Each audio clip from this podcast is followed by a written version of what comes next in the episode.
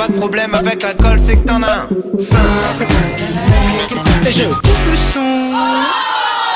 Laisse-moi zoom zoom seul Dans ton automobile, je remets le son. Et je coupe le son. Qui l'accompagne? Podcast, les potes, les casses.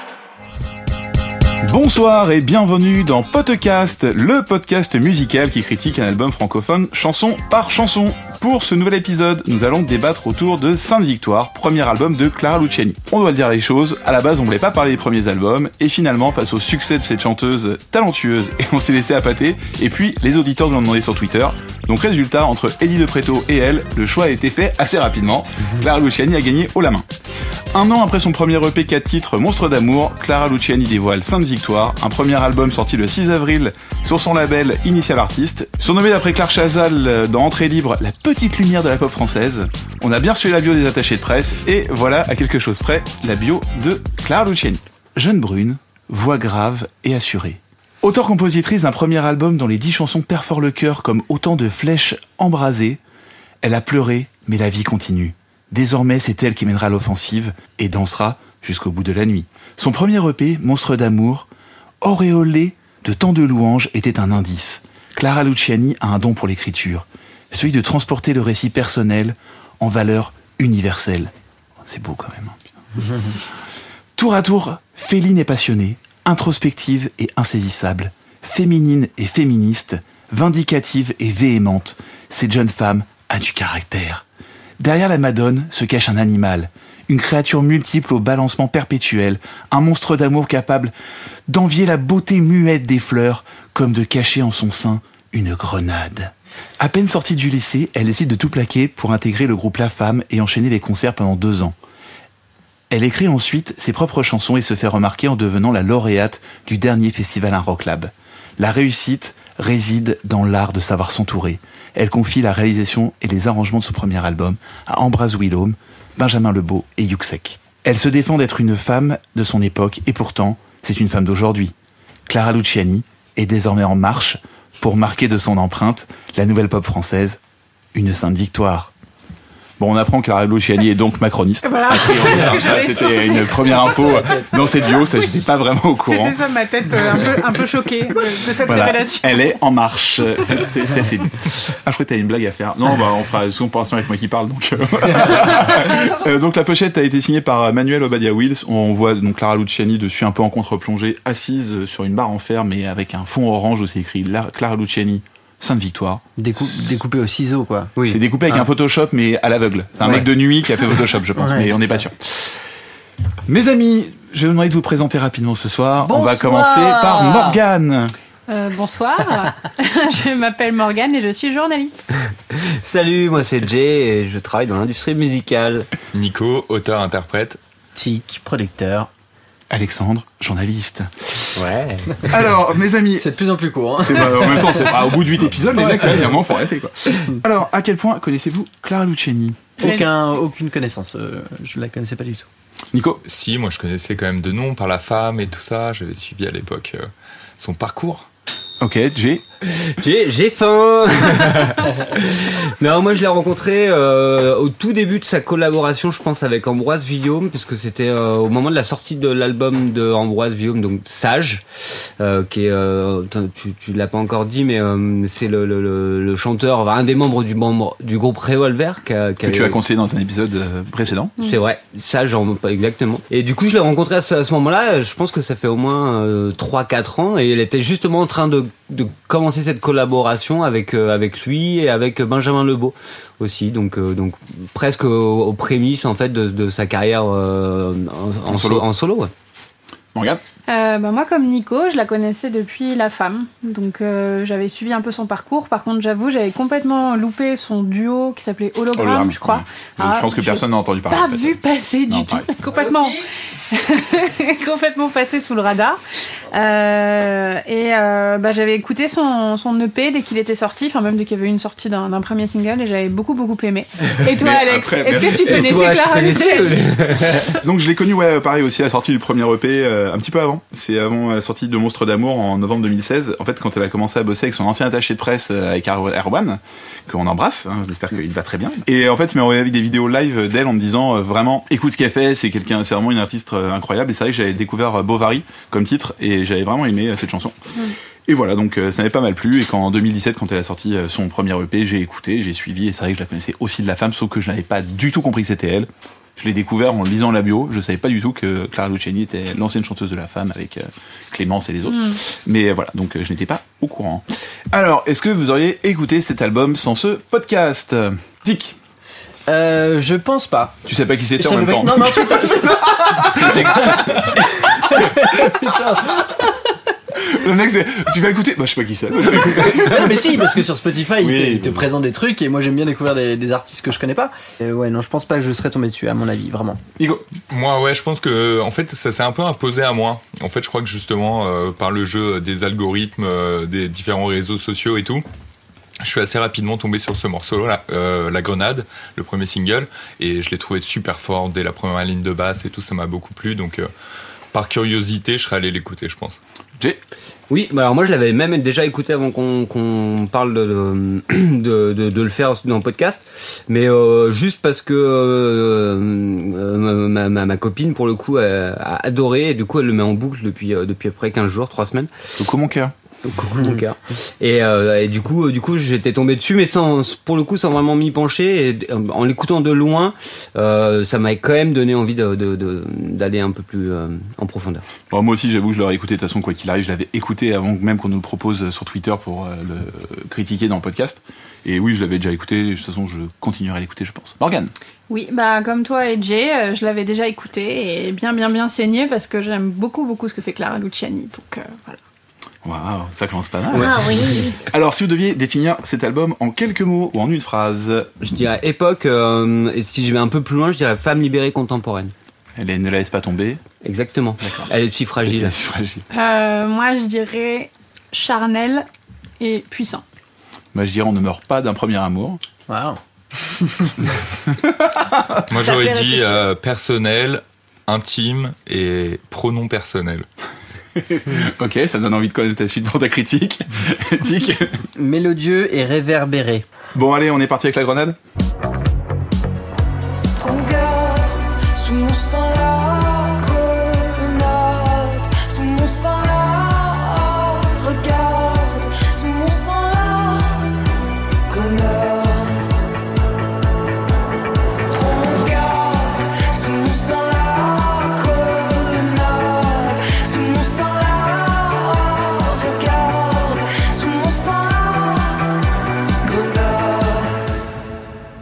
Est-ce qu'on la dégoupille ou elle nous explose à la gueule Allez Bah voilà Bon, la vérité, c'est que j'avais pas préparé mes, mes petites phrases entre les deux et voilà, on l'a fait juste avant l'enregistrement. Bah elle est très bien, elle est très bien. Juste avant de commencer, donc je voulais faire une petite mise en abîme par rapport à, à l'album. Donc euh, Clara Luciani a dit en interview que l'album, de manière générale, donc c'est Benjamin Lebeau. Pour elle, c'est Sid Vicious. Donc euh, pour elle, d'après elle. Euh, Ambroise, c'est Paul McCartney. Ces deux garçons absolument formidables et très complémentaires. On avait notamment besoin de, on avait notamment un morceau qui s'appelle La Grenade. J'avais envie de l'amener plus loin. Dans ma tête, elle devait être dark disco, un truc dansant mais qui garde quand même euh, de la profondeur. On a eu l'idée d'appeler Yuxek le trio, la Sainte Trinité. Voilà, c'est elle a dit ça en pop-pop-pop euh, sur France Inter avec euh, Ah ouais. Tout à fait d'accord. Très bon. comment il s'appelle euh, Antoine de Cône. Antoine de Antoine de Caunes. Voilà, donc c'était pour juste euh, donner un petit peu euh, comment l'album a été fait. Voilà, en fait à la base, elle a commencé avec bosser Ambroise comme tu l'as dit Jay Ouais. euh, tout à l'heure. Il y a Benjamin Lebeau avec qui il a déjà bossé sur Woodkid et sur Pour rappeler, voilà, projets, exactement, euh, Benjamin Lowe, c'est un des deux de The Shoes. Voilà. Qui a, qui a aussi travaillé beaucoup avec Ambroise, notamment sur l'album euh, de, de- le, le premier album Sage. Exactement. de Sage.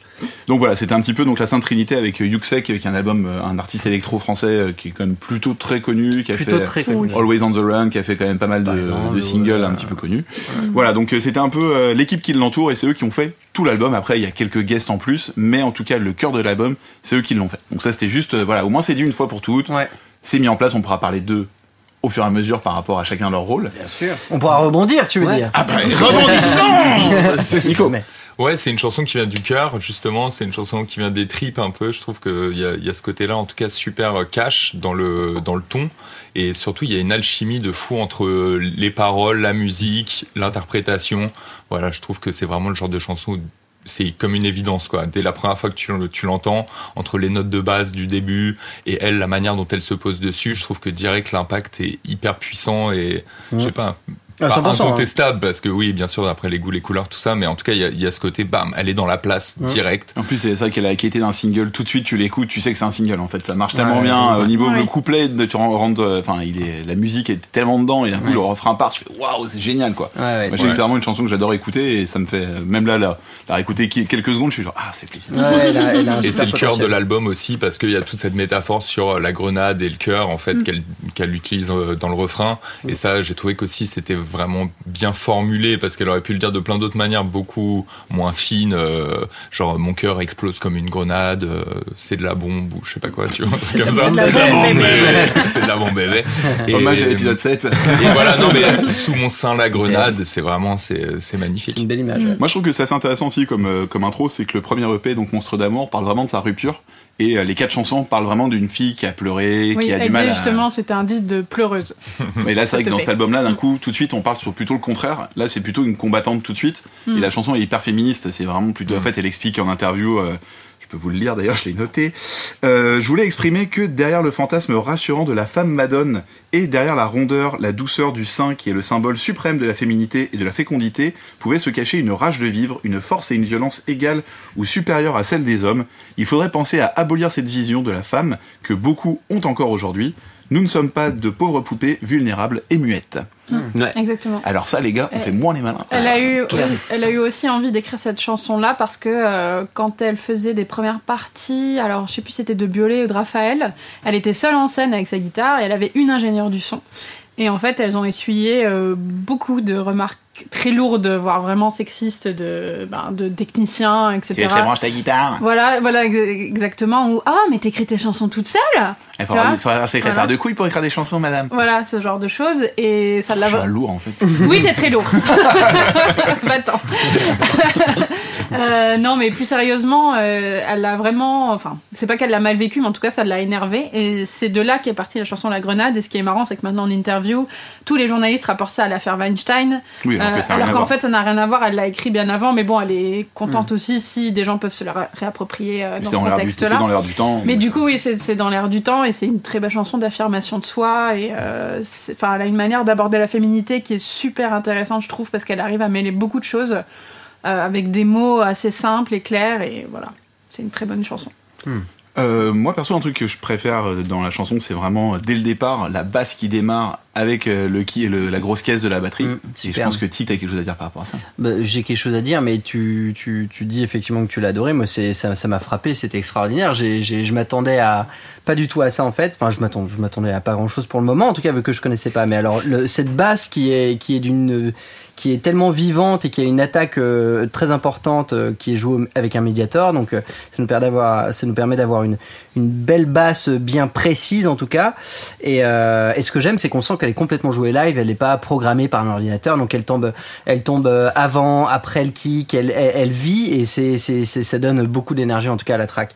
Et euh, il y a juste un tout petit truc moi qui m'a gêné un tout petit peu dans, dans, dans cette voix, dans cette voix, dans cette track, c'est la batterie où j'ai trouvé que la caisse claire était déjà tout le temps la même.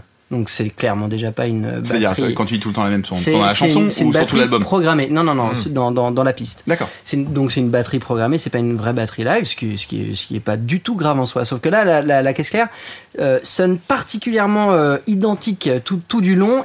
Et je l'ai trouvé un peu sous-mixé, un peu, euh, euh, un peu derrière. Et euh, ah, bon, voilà, c'est juste euh, peut-être une impression personnelle, mais à mon avis, avec quelques dB en plus, euh, ça aurait donné beaucoup plus de Alors, patates à DB, l'ensemble. DB, c'est-à-dire que tu mets plus de son. hein, c'est ça Décibels. Plus de ouais. volume, plus de décibels, plus de, plus de volume, plus fort, on va dire, pour, pour, pour être grossier. Et voilà, c'est c'est juste là où je me suis dit, tiens, quand même, bon, tant pis, c'est pas grave, j'ai hâte d'écouter la suite, ça promet de belles choses. Pour moi, la basse, euh, je, je, je- je serais curieux de savoir qui l'a joué euh, parce que je sais que Benjamin, c'est quand même son instrument. Enfin, d'une manière Benjamin. générale. euh, c'est- Bon, bah- de toute façon, c'est les trois qui sont aux instruments. oui, voilà, c'est pour ça. ouais. Mais, mais, mais, enfin, pour pour le coup, Benjamin Lebeau, c'est quand même quand il- quand on le voit sur scène ça, avec c'est The Shoes. c'est ça, ça, genre à la basse, pardon. je Ah d'accord, C'est ok. ça, j'ai à la basse. Voilà, c'était pour ça que je me, je me posais la question de savoir si- parce que c'est l'instrument de Benjamin quand il est avec The Shoes, en tout cas sur scène, et en même temps je sais que que, que Sage pour le coup euh, multi-instrumentiste, piano, guitare et donc du coup basse, etc. Mais effectivement, elle est, elle, est- elle est, elle est tout de suite marquante. Moi, ce que j'ai adoré en fait dans ce morceau, c'est les premiers mots et c'est les premiers mots de l'album, donc c'est la première bouchée que que t'as et c'est et toi, c'est elle interpelle euh, tout de suite en fait le fond du discours euh, féministe et tout. Moi, je je- j'ai vu euh, 98 ou 99% de, de mes copines euh, pouvant se reconnaître dans, dans ces paroles et dans cette euh, énergie euh, qui, qui est positive et qui, est, qui, est- qui, qui fait du bien, je pense. Oh, S'il y a un mot qui, qui devait ressortir sur cet album, et peut-être on en reparlera sur d'autres titres, il y a vraiment ce côté époque. euh, je trouve qu'elle est vraiment dans son époque et ce titre, il est euh, symptomatique de ça. Enfin, l'exemple premier est, euh, est le plus évident. Ouais, je trouve qu'elle a un côté hein, italo disco euh, un petit peu. euh, Oui. et c'est vrai que ouais. effectivement, elle, bon, elle le dit, comme je l'ai cité tout à l'heure, un côté un peu dark en même temps. Mm. Et je trouve que ça marche vachement bien euh, comme euh, comme mélange. Pourtant, dans l'italo disco, souvent c'est un truc un peu éclaté, un petit peu festif, machin. Mm. Mais là, t'as comme une, ouais, t'as comme une teinte un peu plus obscure, qui je trouve fonctionne vraiment bien sur le morceau. Mais que j'ai plus eu sur la baie, pour le coup, après. Ah ouais Le côté un peu. Ouais, ouais, avec la basse qui est pour le coup très disco, après ça fait tout. Ouais, ouais. Bah, Ouais, ouais, bah c'est. ouais, ouais. Mais pour le coup, là, ouais. Euh, moi, je, enfin, je vais faire un truc qui est horrible. Je sais que c'était une des raisons pour laquelle je voulais pas trop parler euh, des premiers albums. C'est que j'ai, quand même un symptôme sur les premiers albums, c'est que j'ai quand même souvent le truc de dire ah tiens, ça me fait penser à. Hum. Et c'est pas souvent parce que c'est une nouvelle artiste, c'est parce que souvent je trouve que les premiers albums ont quand même des, euh, des petits gimmicks de chansons qui ressemblent plutôt à un artiste qu'à un autre. Et je sais que dans cette chanson, c'est euh, une référence qui est un peu chelou, mais ça me fait penser un peu à Starmania avec euh, la ville blafarde, la bastonnade. Ça me fait penser à quand on arrive en ville un petit peu. Et tu vois, ça fait un peu genre ouais, la ville c'est dangereux, on va se, on va se bastonner quoi. C'est bien dans la rue de la bagarre. Et euh, ouais, j'ai trouvé ça un petit peu, euh, mais on- finalement on cherche quand même l'amour un petit peu comme on arrive en ville. C'est un petit peu ça l'histoire de la chanson aussi. Et ouais, c'est un petit peu le truc qui m'a fait revenir à ça. Mais par contre, je trouve que c'est un single de dingue. Et pour euh, une pour une artiste qui arrive avec un premier album, qui arrive avec un single aussi fort, Ah c'est très euh, c'est vraiment du, Et- c'est- c'est très fort quoi. Ouais, pour l'avoir vu sur scène, ça marche à fond. Hmm. Les gens sont à fond sur ce titre-là. Donc, euh, enfin, il est vraiment taillé pour, euh, pour la scène aussi. quoi. Et justement, tout à l'heure, tu as relevé, Jay, l'histoire des et toi. Et euh, je pense que cette question de pronom, elle est justement assez importante en fait parce que les chansons sont vraiment super adressées. Et c'est pour ça que pour le coup, je pense que tu sois un mec ou une meuf en l'écoutant, t'as vraiment une espèce d'identification qui se fait Mhm. tout de suite, une proximité qui se fait, et t'as une euh, une connexion qui se crée avec la chanteuse en fait. Je trouve directement, tu vois, à travers ces mots-là. Et toi, elle t'interpelle, elle te prend direct euh, d'une d'une façon où tu te sens proche en fait. T'as l'impression euh, qu'on qu'on te murmure ça à l'oreille un peu, je sais pas. Tu vois, je trouve qu'en même temps, il y a, il y a le côté très puissant de la zik et le côté très proche de la voix. Mm. C'est ça qui marche euh, vraiment bien dans l'album et, et dans cette chanson en particulier. Bon, on est d'accord, donc on peut dire que c'est un très bon début pour un album en tout cas. Oui. Yes. Ouais, complètement. Allez, on enchaîne, on prend notre petite voiture et on va le long de la baie. Allez, go. Bienvenue sur la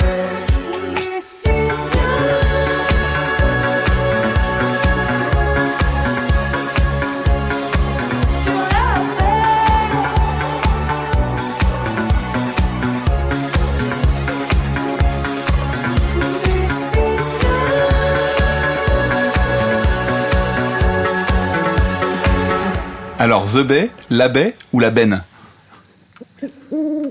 Bon, qu'est-ce que vous avez pensé de cette euh, version française de The Bay, titre de Métronomie Métronomie. Alors j'avoue que Excellent personnellement, titre de métronomie. Ouais, même, Oui, tout à fait. Moi, j'avais pas reconnu, je le connaissais, enfin, je, je, je, je connaissais le titre, mais parce que j'avais écouté l'album, mais je- j'avais pas reconnu et j'avais pas fait le lien. Et c'est après que j'ai j'ai découvert et ça m'a surpris parce qu'effectivement, je reconnaissais pas trop un peu le style de Clara Luciani dans les paroles, dans les, dans dans dans dans, dans tout ça. Ce, ce côté un petit peu club coquin à ciel ouvert euh, m'a un peu surpris euh, au tout début. Quand j'ai su que c'était Métronomie, j'ai fait bon, ok, je je je je, je vois le, le Tu vois le côté. Ouais, exactement. Euh, c'est pas ma préférée. Après, moi, je trouve qu'elle passe super bien quand même. Euh, voilà, très euh, très estivale, euh, très euh, de, de voilà de saison. Bon, pour contextualiser la chanson, Clara Luciani a dit Je ne parle pas très bien anglais, j'ai un anglais assez approximatif. Du coup, quand j'écoutais The Bay, j'avais une vision complètement à côté de la plaque.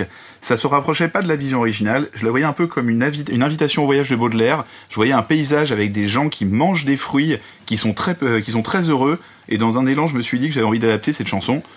Voilà, donc en gros, elle imaginait les gens tout nus, Mm. un peu comme dans un, un tableau de Gauguin. Oui, parce que ce qu'il faut savoir, c'est qu'elle n'a pas traduit les paroles, elle a, elle a réécrit le texte, en fait, plus ou moins. Elle a gardé certaines choses, mais le sens est plus du tout le même.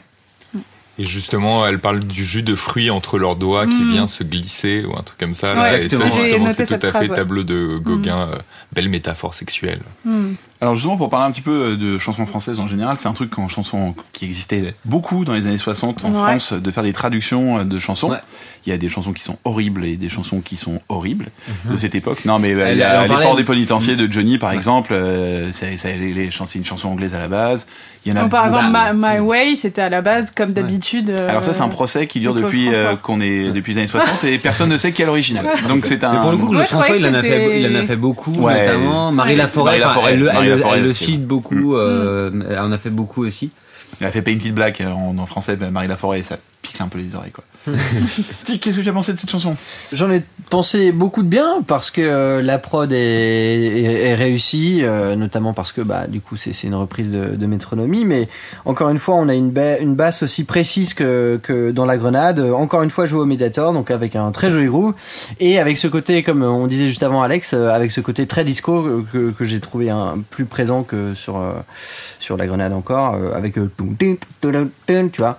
Mais pour autant, c'est euh, oui, ça sent le soleil. Euh, T'as envie de bouger ton petit boule sur la plage et, et croquer à pleines dents un ananas ou euh, fesse sec. Des fesses. Voilà, c'est- tout des fesses. Euh, c'est- ok, d'accord. On te connaît. Ah d'accord. D'accord. C'est pour ça qu'il a dit pas sec. Et donc Fruit voilà. de la passion. Oui, de la passion. Tranquille. C'est bon. Il y a un clip qui est accompagné de cette chanson La Baie où on retrouve Clara Luciani en tournée et en répétition avec ses musiciens. Le clip a pas un intérêt dingue, mais en tout cas, c'est toujours plaisir d'écouter la chanson avec des images et la voir en train de se marrer avec ses copains. Et je trouve ça assez intéressant parce que si ça donne une, aussi une image de Clara Luciani un peu plus détendue que sur son EP où elle avait l'impression qu'elle était une tristesse euh, mortuaire. Tandis que là, d'un coup, on a l'impression que c'est quelqu'un de très vivant et très sympathique. Et... En plus, c'est c'est elle qui a fait les images et tout. Enfin, ouais, c'est elle avec, long, son- elle filme avec une caméra, avec Et- un caméscope. euh, Ouais, c'est ça. Tout le long de ses tournées, enfin quand elle était, enfin, en Exactement, première partie, première euh. Et par rapport à ça, justement, c'est assez drôle parce qu'elle a dit en interview, alors sur un site qui s'appelle cossi.fr que je ne connaissais pas. Gossip ou Ah, pardon. C-O-C-Y. Euh, elle a dit J'ai tendance à être heureuse ces temps-ci, j'ai envie que ça s'entende. Alors, je trouvais déjà cette phrase incroyable. Euh, et du coup, je pense que la B vient peut-être de ça aussi, justement, euh, comme tu disais, compenser euh, le côté très, très, très. Ben, mélodramatique de son EP, mais qui était voulu là apporter un peu un équilibre et euh, des, des choses un peu fun, quoi, pour montrer qu'elle passe pas son temps à pleurer en ayant le cœur brisé. Elle, elle s'amuse aussi. Mais justement, dans l'album, parfois, il y a des moments très up-tempo et des choses effectivement plus combatives. Après, sinon, le reste de l'album, il y a quand même beaucoup de choses aussi très lentes, Ouais, bien sûr. Oui. très, Très calmes, très down et Mm. même euh, justement tendance un peu dépressive, on va dire, euh, dans la musique, hein, je parle. Mm. Et euh, je trouve que justement, elle, elle joue bien de ce contraste, mais que c'est presque un peu que ça commence aussi fort.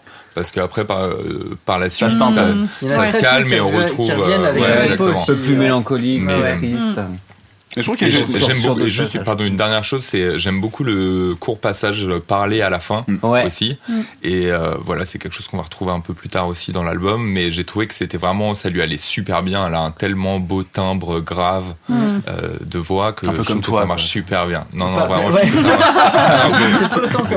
beaucoup mieux, beaucoup mieux. Non, non, mais en tout cas, je trouve qu'elle le pose très bien et que surtout, voilà, elle fait vivre les mots euh, de manière Et vraiment super sincère. Complètement. ouais. Ouais, tu Et tu l'écoutes. ce qui est assez difficile des fois quand tu parles et tout, de, de, de, de capter l'attention. Et elle, effectivement, a ce, ce truc où tu, tu...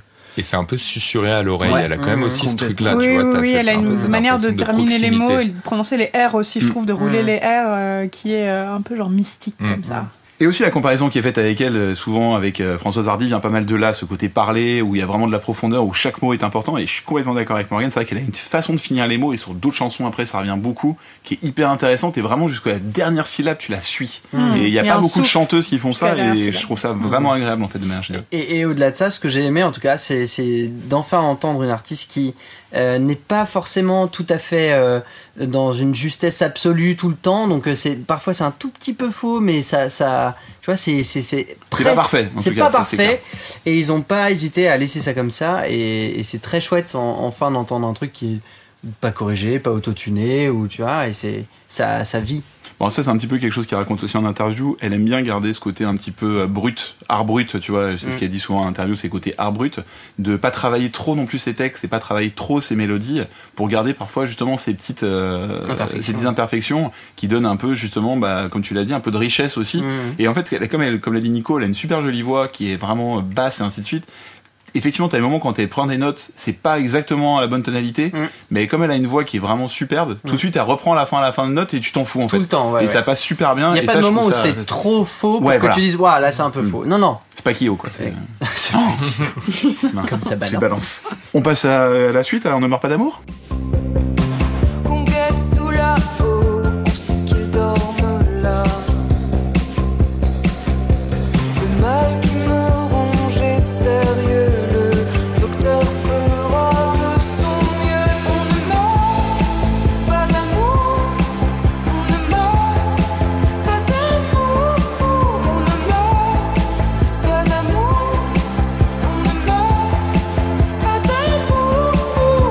Alors est-ce que vous mourrez d'amour ou vous mourrez la gueule ouverte Mais là, on ne Euh, meurt Tu pas l'as déjà.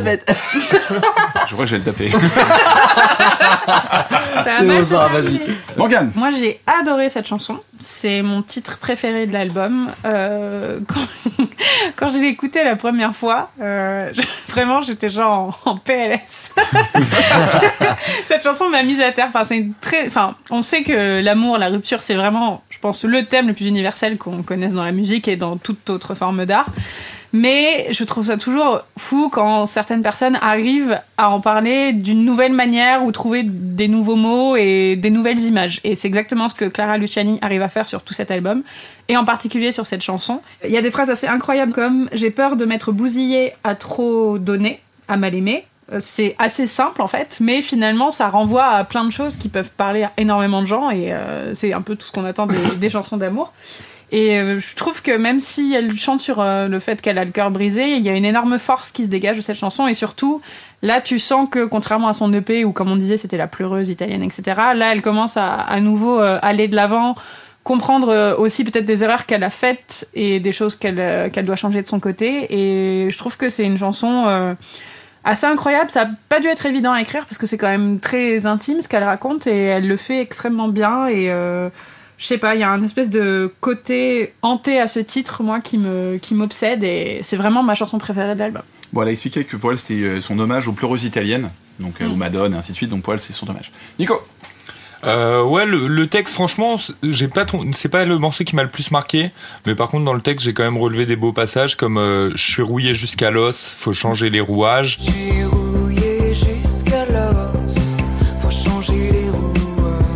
Et après, euh, un peu plus, ta- plus tard, elle, par- euh, elle parle du cœur et de la cage. Et euh, en tout cas, par rapport à rouiller jusqu'à l'os, ça m'a rappelé des discussions qu'on avait eues à propos de Feu Oui. Chatterton déjà, et puis Isaac Delusion aussi. Je et je me suis je dit que bon, finalement, rouille, euh, elle s'inscrivait aussi de- un peu dans un courant comme ça, sa voix une électropop euh, à la française. Après, elle, elle a, elle a le, le fait de parler en, en- en français, mais elle a quand même ce côté très américain, je trouve, dans la manière de faire swinger euh, la langue langue.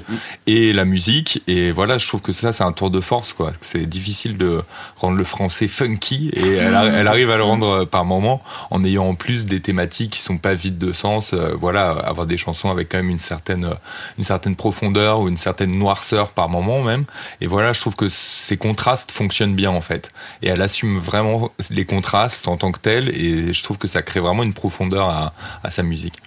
On ne meurt pas d'amour, ça t'a pas pensé à un truc, Jay Alors moi, c'est là où je, je, je vais rebondir un petit peu sur ce que vous avez dit euh, communément euh, euh, Morgane et Nico. Euh, moi, pour le coup, euh, je- ce titre, il m'a dérangé, mais mais à la première écoute, après quand je me suis plongé dedans, je suis d'accord avec vous. Le, le, le, le, tout ce qu'elle dit est joli. Il y a des très jolies métaphores et tout. Mais par contre, moi, il m'a choqué dans le sens où ça m'a fait penser à la chanson de Robbie qui s'appelle On ne meurt plus d'amour, qui est sortie il y a deux ou trois ans. Et pour moi, 5. Ouais, peut-être 5 ans, voilà, le temps passe vite, 5 ans peut-être, sur son premier album. Et en fait, à la première écoute de On ne meurt pas d'amour, j'étais genre oh mais on peut pas utiliser un titre. Après voilà sur euh, enfin euh, quand je dis j'étais choqué c'est ça va je je, je m'en suis remis quand même. Mais- mais- euh, mais voilà parce que aussi j'avais adoré ce titre et en fait j'ai trouvé euh, j'avais adoré ce titre pour ce pour ce qu'il symbolisait Mmh. et finalement le message est le même donc finalement j'aime beaucoup ce titre de de, de Clara Luciani mais j'avoue que ça m'a interpellé de, de sortir un titre qui s'appelle On ne meurt pas d'amour quand cinq ans plus tôt il y a eu un titre qui s'appelle On ne meurt plus d'amour qui est sorti et encore une fois c'est l'histoire de la chanson de l'art etc des choses se, se répètent et en même temps sans forcément se se, se superposer ou euh, être exactement de la, la même chose.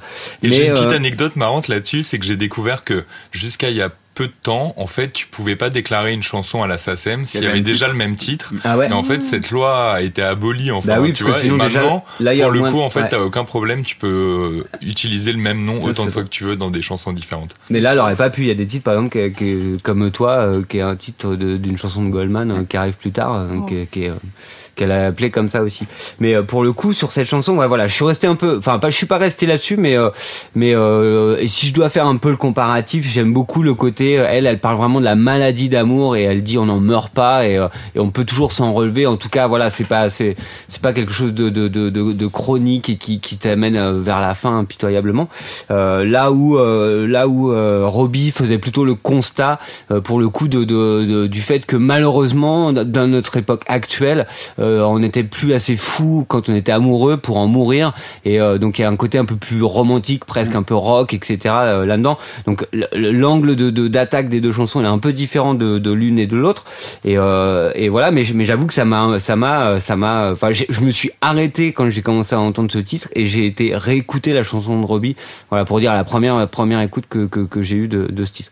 Et euh, voilà et après j'aime beaucoup le titre et, euh, et tout ce qui- tout ce tout ce qu'elle peut dire les images qu'elle utilise je je, je je comprends tout à fait ce que tu as pu ressentir en le en le en l'usant euh, moult et moult après moult et moult euh, écoute euh, En Morgane. Eh, PLS. dis- dis- disons En que PLS. non mais disons que c'est un très bon titre à écouter quand vous avez un énorme chagrin d'amour. Voilà. Tic. D'accord. Eh bien, euh, c'est pas le titre qui m'a marqué. euh, Donc Tic de- et pas chagrin d'amour. Voilà. Tiki est très heureux dans sa vie, tout va bien. Ça va bien. Mais euh, il y en a un autre en tout cas par- particulièrement qui m'a énormément marqué dans, dans cet album, mais c'est pas celui-là et, et il est passé un peu facilement, mais euh, il m'a pas, je me suis pas arrêté vraiment beaucoup. Ce que j'ai noté, c'est que on- on- dès le début, on a une vieille, vieille, vieille batterie électronique euh, qui date euh, sûrement des années 80. Ouais, une batterie un peu tropicale. euh. Bah ouais, en tout cas, je pense euh, pas trop me tromper en disant que c'est un, un- une Roland CR78 pour les connaisseurs en tout cas. Et c'est une vieille boîte à rythme qui a été utilisée euh, beaucoup de fois à l'époque et encore aujourd'hui, euh, heureusement. Et donc c'est très connoté euh, 80. euh, donc ça, c'est pas une batterie qui m'enchante forcément aujourd'hui quand, quand, je l'écoute. Et par contre, j'ai noté que quand Clara chante au début de la track, eh bien, elle a un tout petit peu de mal à atteindre le mot rouage, qui est bien, bien, bien grave. Tout petit peu trop grave pour sa Pas voix. trop bas pour elle. ouais. Et du coup, euh, elle tire euh, sur, sur, sur ses euh, cordes vocales, ce qui est pas grave. Est-ce qu'ils ont fait la track et du coup, ils, fa- ils pouvaient pas changer de terrain moi, je trouve qu'elle, elle est tout à fait dans la petite imperfection Ouais, qui fait le charme, en fait, Mm. et que. Même je si tu trouve comprends pas très bien, justement, tu volontaire, vas ouais. peut-être revenir en arrière et tu vas vraiment prêter attention et te dire, ah, elle a dit ça. Ah, moi, Non, pour les paroles, j'ai galéré. Il y a plein de moments où je comprenais pas Ah non, même ça, les moi, paroles. je l'ai eu direct. Par contre, c'est la note, j'ai peur. Ouais. En tout cas, j'espère qu'elle l'atteindra à chaque fois. Elle a l'air un peu de, de, de, de tirer dessus. Mais si elle y arrive euh, à tout le temps, merveilleux. Bah, moi aussi, c'est une chanson que je, vraiment que j'aime beaucoup. C'est la chanson, à chaque fois que je l'entends, je kiffe, j'ai envie de danser, de bouger mon, moi j'ai mon potin, me dire, oh, j'adore. Ton petit Ah, popotin. ton petit popotin. Putain, Ah, ouais, non, je suis fou. Bon, en tout cas, le truc, c'est avec le refrain, à chaque fois, m'embarque euh, systématiquement. Et je trouve qu'il y a une jolie délimitation entre le couplet et le refrain, alors que c'est pas gagné à la base. T'as vraiment l'impression que, comme tu disais, la boîte à rythme est assez binaire. Et résultat, t'as l'impression que, bah, ça va pas se, ça va pas partir. Alors finalement, le refrain, en fait, décolle. Et je trouve que les trois premières chansons ont ce truc de avoir à chaque fois des couplets, des refrains qui sont hyper puissants. Et après, c'est comme tous les premiers albums, souvent tu mets les meilleures chansons au départ, comme ça au moins t'es embarqué dans le truc et tu vas, tu vas l'écouter pour aller jusqu'au bout. C'est un petit peu la difficulté quand tu sors un nouvel album. euh, souvent pour que les gens l'écoutent, vaut mieux mettre les meilleures chansons au début. C'est un petit peu la règle dans tous les albums et surtout quand t'es nouveau dans le métier. Et je trouve que là vraiment euh, ça marche très bien. Et euh, petite anecdote que je trouve am- amusante, c'est qu'en écoutant cette chanson dans la prod, il y a un moment où on entend un petit peu euh, des sortes de petits, euh, comment ça euh, des petites percussions euh, en arrière. Ah oui. Et euh, ces percussions, en fait, elles me font vachement penser à Séverin, qui est un chanteur français, Et c'est vrai en fait c'est le colocataire de, De Ambroise dans son euh, dans son studio. Et alors je sais pas du tout, c'est je pense que ça a une coïncidence totale. Ouais, euh, c'est carrément possible. Enfin, pour le coup, ça, ça, ça serait intéressant si on arrive à, Ouais, de leur à- à demander, leur ouais. demander. euh, Parce qu'il y a vraiment un truc Parce- tout tout tout parce- C'est parce- très dans son premier album. Il a vraiment ce truc d'utiliser souvent cette petite euh, cette petite touche. Et comme vrai connaît bien la pop euh, 80s et ainsi de suite, je trouve que ouais ça sent, je trouvais pas ça fou en l'écoutant. Je me suis fait ah j'ai l'impression de reconnaître un peu Séverin là-dedans. Enfin voilà, c'était la petite euh, la petite anecdote que je trouvais assez amusante. Mais voilà, c'est pour moi c'est une de mes chansons préférées. Effectivement, je pense que quand t'as un gros chagrin d'amour, d'écouter ça, à la limite t'as envie de te lever enfin et de te dire bon allez, on ne meurt pas d'amour. On peut s'en sortir. bon, on va à la rencontre d'Eddie. de près. De préto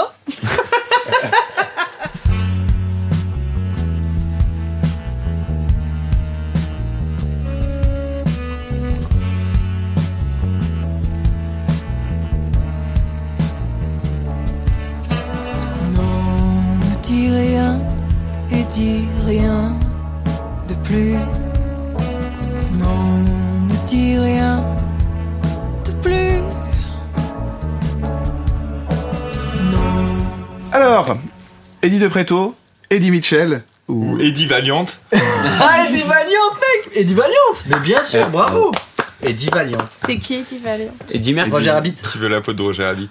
Ah, Le Eddie détective Valiant. privé. Et Ah, justement, en fait, c'est parce que c'est vraiment une chanson un peu de détective privé, un Ouais, peu roman bien noir, sûr, avec euh, ouais, Ouais. Non, non seulement dans l'ambiance musicale et aussi dans le texte, avec ce côté un peu cette histoire de vengeance, Mm. où euh, donc je vous spoil la fin direct, Oh hein, mais à la fin elle l'étouffe avec des draps. Si on comprend bien l'histoire, en tout cas, Ouais. oui. voilà, il y a ce côté où tu comprends euh, qu'il y a vraiment toute euh, cette espèce d'ironie liée à la chute, qui est que pendant toute la chanson, elle lui dit ne dis rien, ne dis rien, Mm.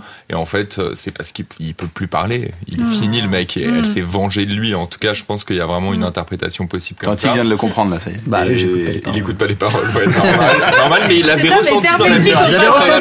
J'ai senti le truc un peu ouais. détective, inspecteur, il est mort, il est pas mort, euh, émotion, mais Sophie Je vous en prie Le Roger Rabbit, tu vois. Ouais, La trompette. ouais, la trompette. D'accord. Ouais, merci. Et euh, en tout cas, c'est vraiment une chanson de vengeance euh, macabre, euh, limite un peu de crime par jalousie, où on, on sait pas exactement, mais en tout cas, ça a l'air d'être ça, un peu une revanche par jalousie. Et euh, elle est encore une fois beaucoup à la deuxième personne, que ça soit dans le couplet où elle s'adresse directement à ce fameux Eddie, euh, ou dans le deuxième couplet aussi, je crois, où elle le fait vraiment entièrement aussi à la deuxième personne. Et il y a ce côté adresse très forte qui fait que tu te sens tout de suite visé en fait un peu par le, le morceau, et elle vise juste. Ah. Ah. Alors pour contextualiser, elle a dit en interview que c'est la seule chanson qui parle de quelqu'un qui n'existe pas. Donc c'est la seule chanson romancée de son album. C'est Eddie et voilà, c'était juste Bah, Eddie, il prend cher. Hein. Ouais. Il n'existait pas. C'est peut-être le défouloir, c'est peut-être son punching ball amoureux euh, Ouais. mental. C'est une commande du label en fait, c'est ça Parce qu'ils ont le même label avec Eddie De Preto, je crois, c'est ça, non? Crossover. Crossover, Eddie de Preto, X, Clara Luciani. Morgane. Euh, moi, j'ai beaucoup aimé ce morceau. Euh, je trouve qu'il y a un côté James Bond à ce morceau. Ouais, ce côté oui, feutré. bah, c'est un Ah bah oui, ce côté feutré. Moi, dès qu'il a ouais. commencé, euh, moi j'imaginais Mhm. la scène dans un casino, ou au Ouais, bord de la plage, tu vois, je sais pas, au Vietnam ou je sais pas où. Et Clara euh. Luciani ferait trois têtes de plus que deux secondes. bien sûr, bien sûr. Et Et ensuite, elle le fume. 82. et ensuite, Elle le fume. elle le tue, tu vois, et elle devient James Bond. Et voilà. Moi, je regarderais ça, tu vois. voilà, moi, je lance des tips au studio de production comme ça. C'est gratuit, allez, c'est- gratuit. c'est podcast, c'est gratuit, Un petit synopsis Euh, voilà, un peu plus sérieusement, je trouvais qu'il y a une élégance folle qui se dégage de ce morceau. Enfin, je sais pas, il y a cette ambiance euh, ultra classe qui me plaît beaucoup. Euh, et encore une fois, j'adore ces, ces manières de un peu de métaphoriser légèrement les choses, mais pas trop non plus. Quand elle dit les vrais amours sont muets, tu aurais dû t'en douter et la boucle est dit. Je sais pas, c'est encore fois comme je disais tout à l'heure, c'est très simple, mais ça dit beaucoup de choses en même temps. Et euh, il y a cette espèce de lenteur dans sa diction euh, où euh, t'as l'impression que ouais un peu ce que tu disais Nico elle prend du plaisir à en mettre plein la tronche à ce type et euh, et il y a un côté un peu actrice justement dans cette chanson je trouve et Mhm. voilà je trouve que tout est très bien amené voilà encore Moi, une les- très bonne chanson Moi, dans les paroles, j'adore quand t'es fait. euh, il y a, y a-t-il des filles que ça touche, ces mots qui sortent de ta bouche comme des perles? Mm. Moi, j'en fais des colliers que je jette à Jette la mer et dire. Mm. Je trouve ça super classe en fait. J'aime. C'est vraiment ça dans les dans les paroles de tu tout l'album. l'imagines faire le geste avec Complètement, un air ouais. complètement dédaigneux Exactement. tu vois vraiment que le mec, le mec à terre Ouais. et elle est en train de lui faire genre. Et alors maintenant tu fais le malin. Et puis il y euh, a tout le jeu de mots avec enfiler des et puis les perles perles. en plus. Exactement. ça. Et ça, j'ai vraiment bien aimé la chanson. Euh, Il y a, c'est marrant parce que donc pour faire des ordres de comparaison, quand je l'ai entendu la chanson, ça m'avait pensé un peu à Black Star euh, de David Bowie, c'est un des derniers euh, sur le dernier album de Mm. David Bowie, c'est un de ses derniers, euh, son, son dernier album avant qu'il meure. Euh, ouais, il y a vraiment ce côté saxophone au début qui fait un peu penser à ça.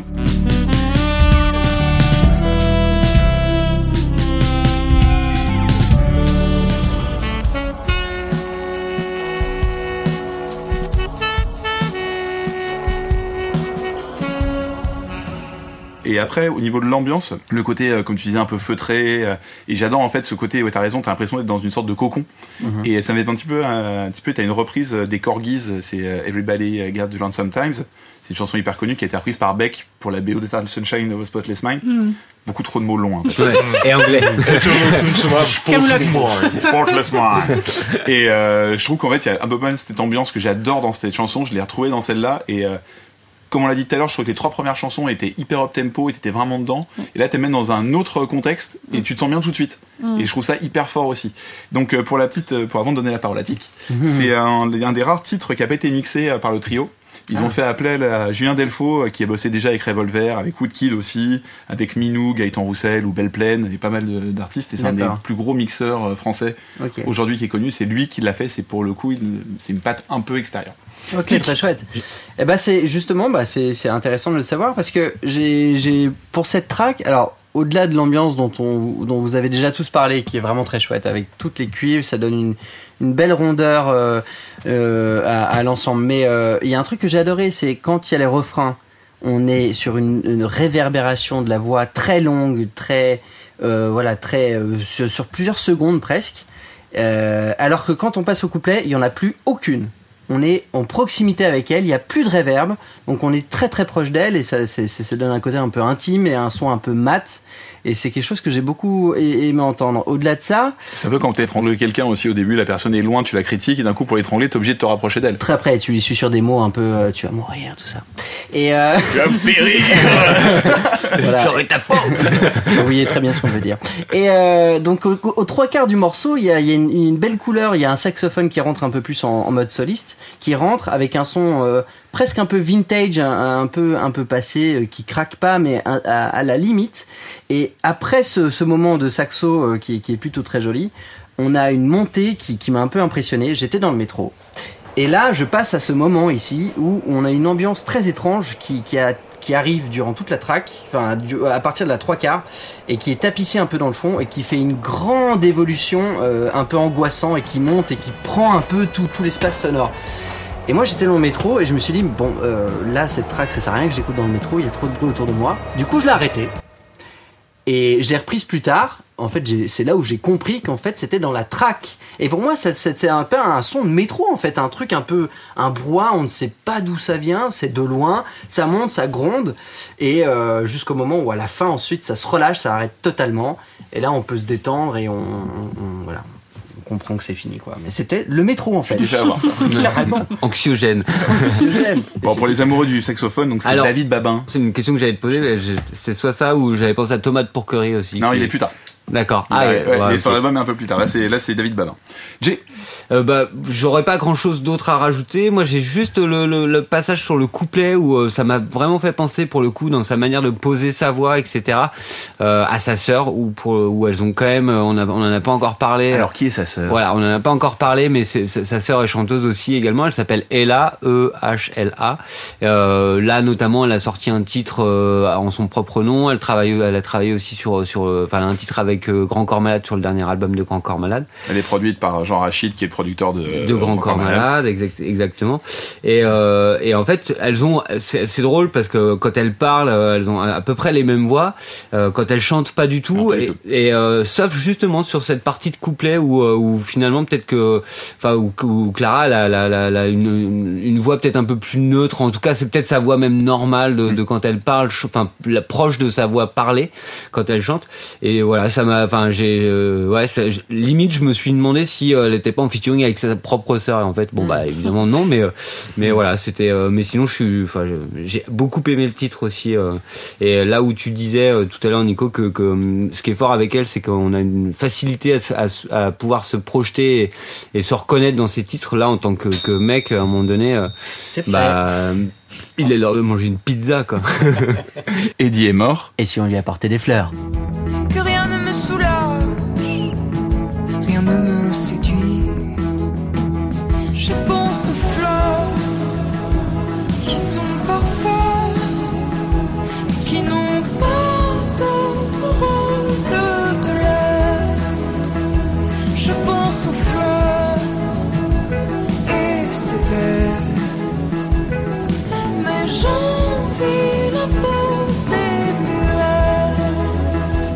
Alors, pouvoir des fleurs ou sa fan directe? Tic. Sa fan direct. Alors pourquoi Tic? J'ai- J'aimais beaucoup euh, la, la track jusqu'à euh, deux minutes environ.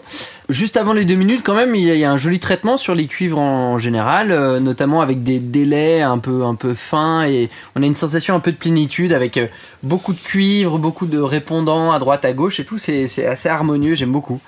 Euh, jusqu'à donc deux minutes où il y a une erreur. Merci les backers. Alors. je trouve que donc il y a un effet saturé qui qui je sais pas vous mais moi il m'a gêné mais mais mais de ouf en fait j'ai cru qu'il y C'est avait le un... truc qui fait down, down. Et du coup c'est je crois qu'il y a pas que la basse mais en tout cas la basse si c'est que la basse bah, elle a beaucoup de place elle prend trop de place à mon avis soit dans le mix soit dans le et au début j'ai cru que c'était mes écouteurs franchement je me suis arrêté j'étais dans la rue je me suis arrêté j'ai mis T'as de temps. t'as dû mettre, C'est t'as dû mettre intéressant. 3 heures pour aller au taf ce jour-là. non mais c'est ça qui est Le mec intéressant a mis que- 6 heures pour écouter l'album. Je me suis arrêté partout, j'ai fait pause, j'ai repris une demi-heure après. Je suis sorti du métro. Essayez J'ai de trouver l'endroit j'ai le plus calme de ça. pour écouter cet album. il a acheté un nouvel iPhone, un nouveau casque. C'est un album à 800 balles pour lui. Mais on est des vrais pros. Excusez-moi, j'aimerais un vrai casque, s'il vous plaît. On va non, mais monter c'est une pas grave, c'est- c'est juste que c'est juste que je m'y attendais pas. Et du coup, ça ça m'a paru tellement un peu gros que euh, j'ai préféré euh, m'assurer que tout allait bien dans mon matériel. Et c'est pas grave, c'est c'est c'est que un, un album, c'est ça aussi, c'est fait pour euh, provoquer les émotions. Là, j'en ai eu une et euh, Pas la bonne. a priori, C'était pour moi, c'était pas forcément la bonne. C'est que à partir de ce moment-là, c'était Il a jeté a, il a l'album. jeté son téléphone, il l'a par jeté terre, l'album.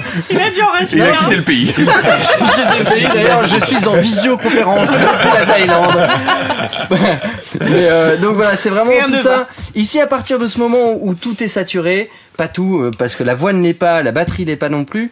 euh, tout est étouffé, un peu sous-mixé aussi à mon goût, et, et, et, et ça aide pas à ce euh, brouhaha un peu général. Ça s'atténue à la fin, ça, ça, ça, ça dure. euh, pas si longtemps que ça, mais ensuite on revient sur l'énergie euh, qui était juste avant.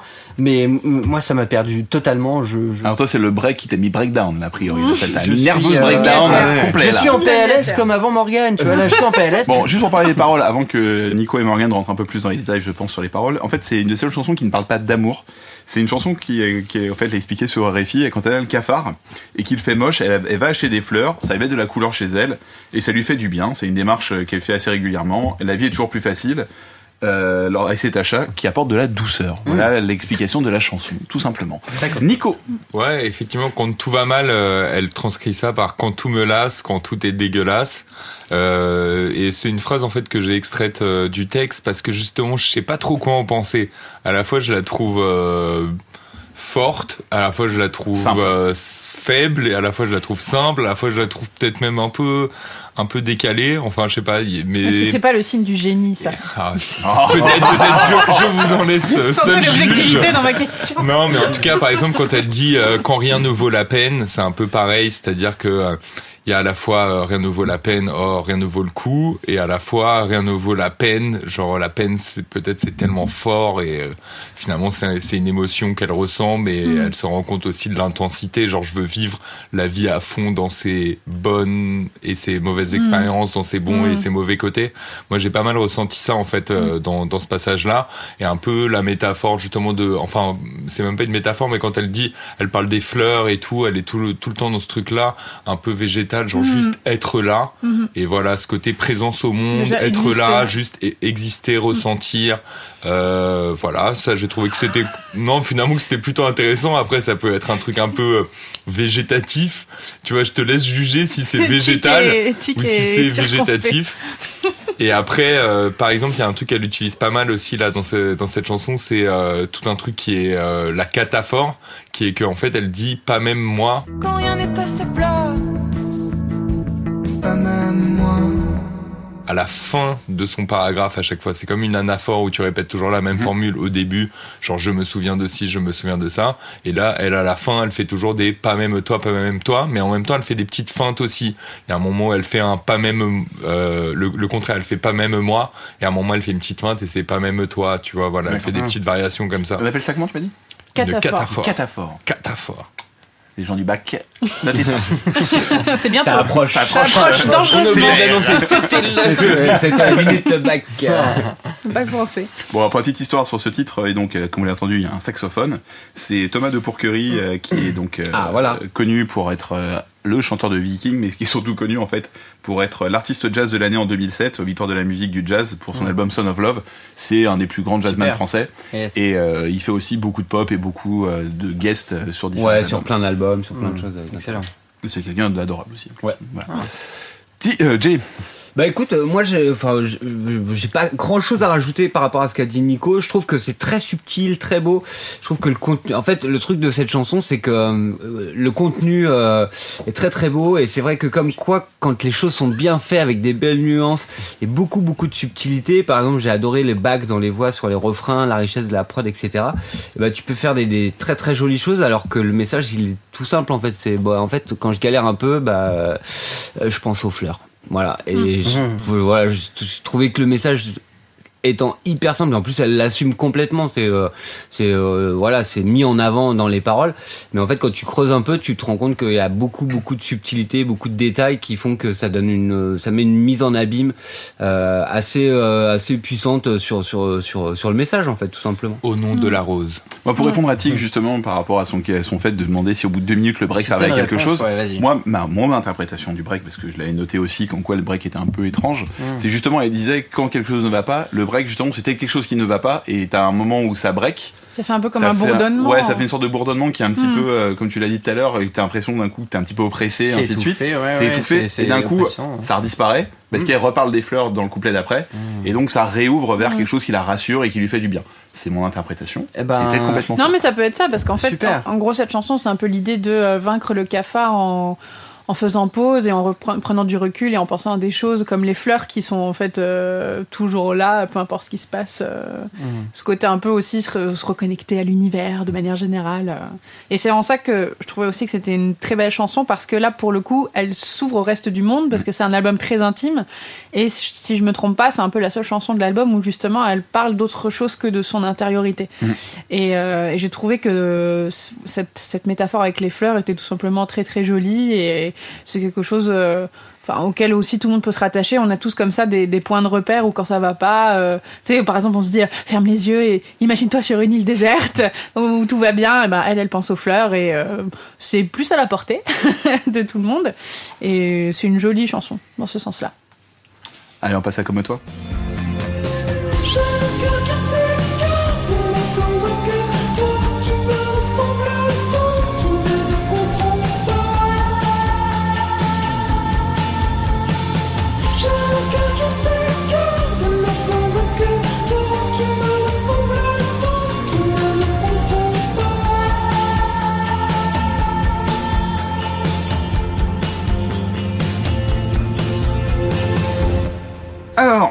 Avait les yeux clairs et la robe de velours, ou comme toi, tu t'en fous.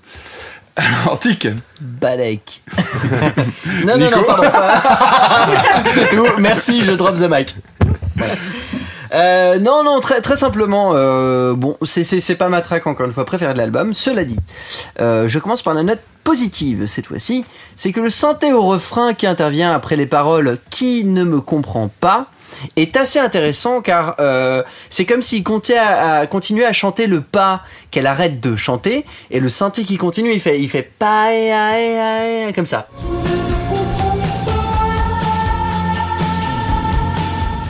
J'ai trouvé ça vraiment, vraiment intéressant. Euh, ensuite, un peu plus euh, à titre personnel, c'est que le délai sur la voix est, un peu trop présent à mon goût. Il- il- peut-être un peu trop connoté, euh, je sais pas, années 80. ou- Voilà, c'est c'est pas quelque chose qui me plaît euh, beaucoup, mais c'est clairement assumé et il est il est très Juste, fort. Ce Tu peux nous rappeler ce que c'est le délai? Un délai, c'est quand je fais pas, pas, pas, pas, pas, pas. Tu vois? C'est quelque chose qui répète euh, la, un phrase derrière. Ça se voit que c'est un un producteur. écho. Il l'a fait Il tellement fait. bien. Je, je, Avec la voix. Avec la voix. Je sais le faire. je sais le faire. Euh, voilà. Et encore une fois, euh, bon, c'est pas, voilà, c'est, c'est, je suis pas très très fan de la batterie, euh, dû aux sonorités choisies qui qui qui sont pas euh, mes préférées, mais ça c'est vraiment à titre personnel. Bon, pour moi, cette chanson, c'est un peu une note d'intention à son futur amoureux. C'est une sorte de notice Ikea amoureuse. Et euh, c'est comme ça que je l'ai ressenti, la chanson. Et en fait, le refrain me stresse 2000. C'est-à-dire qu'à chaque fois que j'écoute le stress, à chaque fois que j'écoute le refrain. Comme cette petite sonnette qui annonce que la pizza est prête. qui Ouais, exactement. Je me dis, ah, je me sens pas bien. C'est les en fait, notes qui te, qui Ouais, te stressent. en fait, ça me fait penser un petit peu. Alors, la- c'est l'actualité qui est un peu triste parce qu'elle est décédée aujourd'hui, mais ça me fait penser un petit peu à Rose Laurence avec Africa. Donc, euh, hommage à elle, euh, malgré le fait que j'aime pas du tout sa chanson, mais c'est quand même une chanteuse qui a marqué son époque et c'est quand même pas rien.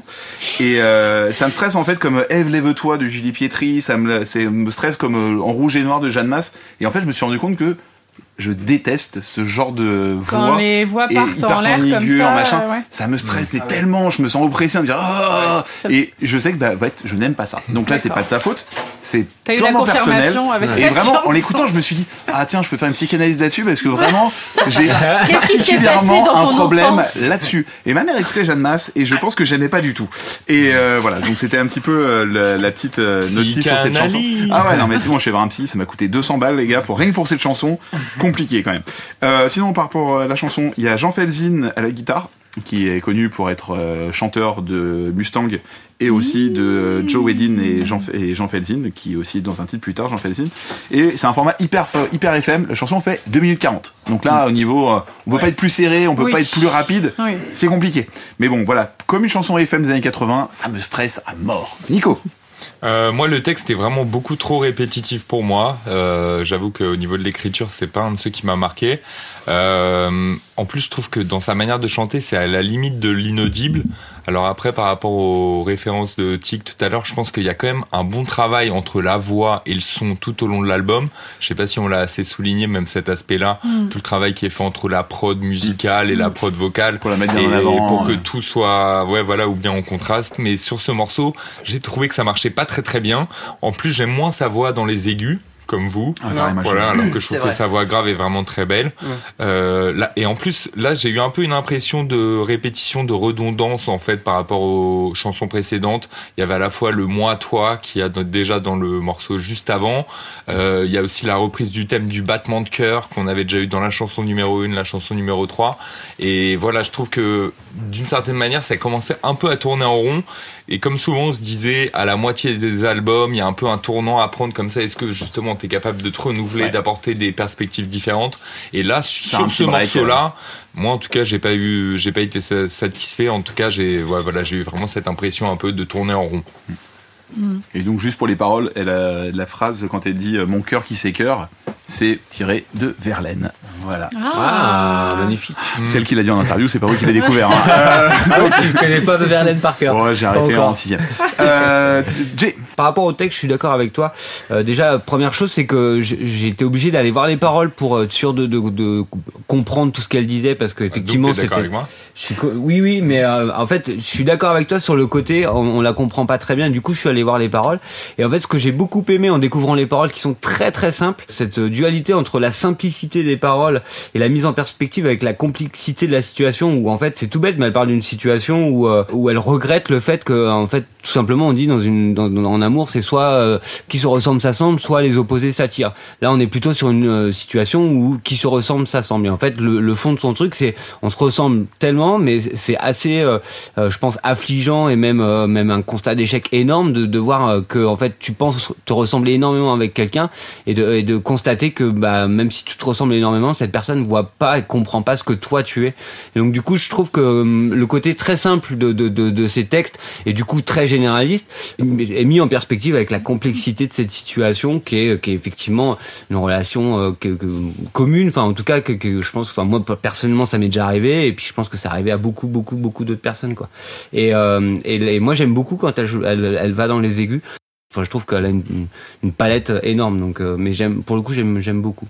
Et Le fait que ce soit le même titre qu'une chanson de Goldman, tu l'as bien vécu Ouais, ça va. Écoute, euh, ça va. Morgane. Ben justement, je suis d'accord euh, avec l'interprétation de Jay sur le côté euh, qui se ressemble, s'assemble, enfin qui ressort dans, dans cette chanson. Euh, mais en fait, là où c'est bien pensé euh, au niveau de l'ordre des chansons, c'est que je trouve qu'elle permet en fait d'introduire euh, les chansons d'après qui sont drôles d'époque, monstres d'amour, et la dernière fois qui sont en fait des chansons qui parlent euh, justement d'amour passionnel qui l'ont détruite et mais en même temps grâce auquel elle a, elle a grandi et compris beaucoup de choses. Et je suis d'accord sur le fait que c'est une des chansons, on va dire, encore les moins travaillées, c'est pas très juste, mais hum, peut-être une des chansons qui a un peu moins d'âme par rapport aux autres, donc c'est plus simple. Et je suis d'accord aussi sur le côté, comme tu disais Alex, euh, très années 80, moi j'ai noté, c'est très pop rock quoi. C'est, Ouais, ouais, ouais, enfin, la limite ça pourrait passer sur, sur RTL2, je trouve. Enfin, il y a, il y a du- Nostalgie. ou nostalgie, euh, peut-être dans, dans 25 ans, hein, qui sait. Euh, après, ça n'en fait pas pour autant une mauvaise chanson, mais c'est sûr que c'est, elle est plus générique que, euh, que le reste de l'album. Moi, je l'ai quand même aimé parce que ça reste très efficace et effectivement, le refrain est assez simple, mais pareil, il reste efficace quand même et ça reste en tête. Et puis, euh, je trouve qu'encore une fois, elle arrive quand même à aborder l'amour avec un, une vision qui lui est propre. Et c'est ce qui la distingue. Voilà. Moi, j'avoue, j'aime bien la basse un petit peu à la Black or White de Michael Jackson, là, qui glisse. euh, euh, vous, enfin, vous écouterez un truc qui, ressemble un petit peu, qui me plaît beaucoup. Mm. Et pour le coup, je trouve, moi, j'ai pas été dérangée par sa voix euh, qui part dans les aigus. J'ai trouvé que c'était très très beau et qu'elle avait ce côté un peu euh, cristallin, euh, Ah très oui, joli. Ça, je dis pas le contraire, elle chante très bien, c'est juste Oui, moi que ça, non, bien sûr. que, que ça problème. Là, c'est vraiment mon Ça problème. 200 balles en psy. donc, Ouais, euh, je vais y retourner, je crois, tout de suite. Quelle drôle d'époque. Oh. Oh, elle était belle. On applaudit. On l'a pas vu venir, celle-là. Go game. Back in the game. comme une femme, comme une femme. Moi, j'ai pas l'étoffe, pas les épaules, pas les épaules pour être une femme de mon époque. On vit vraiment une drôle d'époque. Alors, drôle d'époque AAA ou drôle d'époque OOO Moi, j'étais contre ce lancement. Alors qu'elle est AAA contre les OOO ici, a priori. Euh, donc, pour contextualiser la chanson, euh, dans une interview pour Combini, euh, Clara Luciani a dit « Il faut que la femme ne vieillisse jamais, qu'elle soit aussi une présence bienveillante, presque sainte. Moi, je ne peux pas être tout ça à la fois. Je suis une femme qui fait la musique et c'est déjà beaucoup. Je ne peux pas être tout ce que la société attend de moi. Ce que je raconte, c'est ce que je raconte dans cette chanson. » Voilà, donc contextualiser cette chanson. Morgane, Euh, moi, c'est une chanson que j'ai beaucoup aimée, euh, plus particulièrement pour ses paroles, là, pour le coup, plus que pour euh, la musique, je dirais.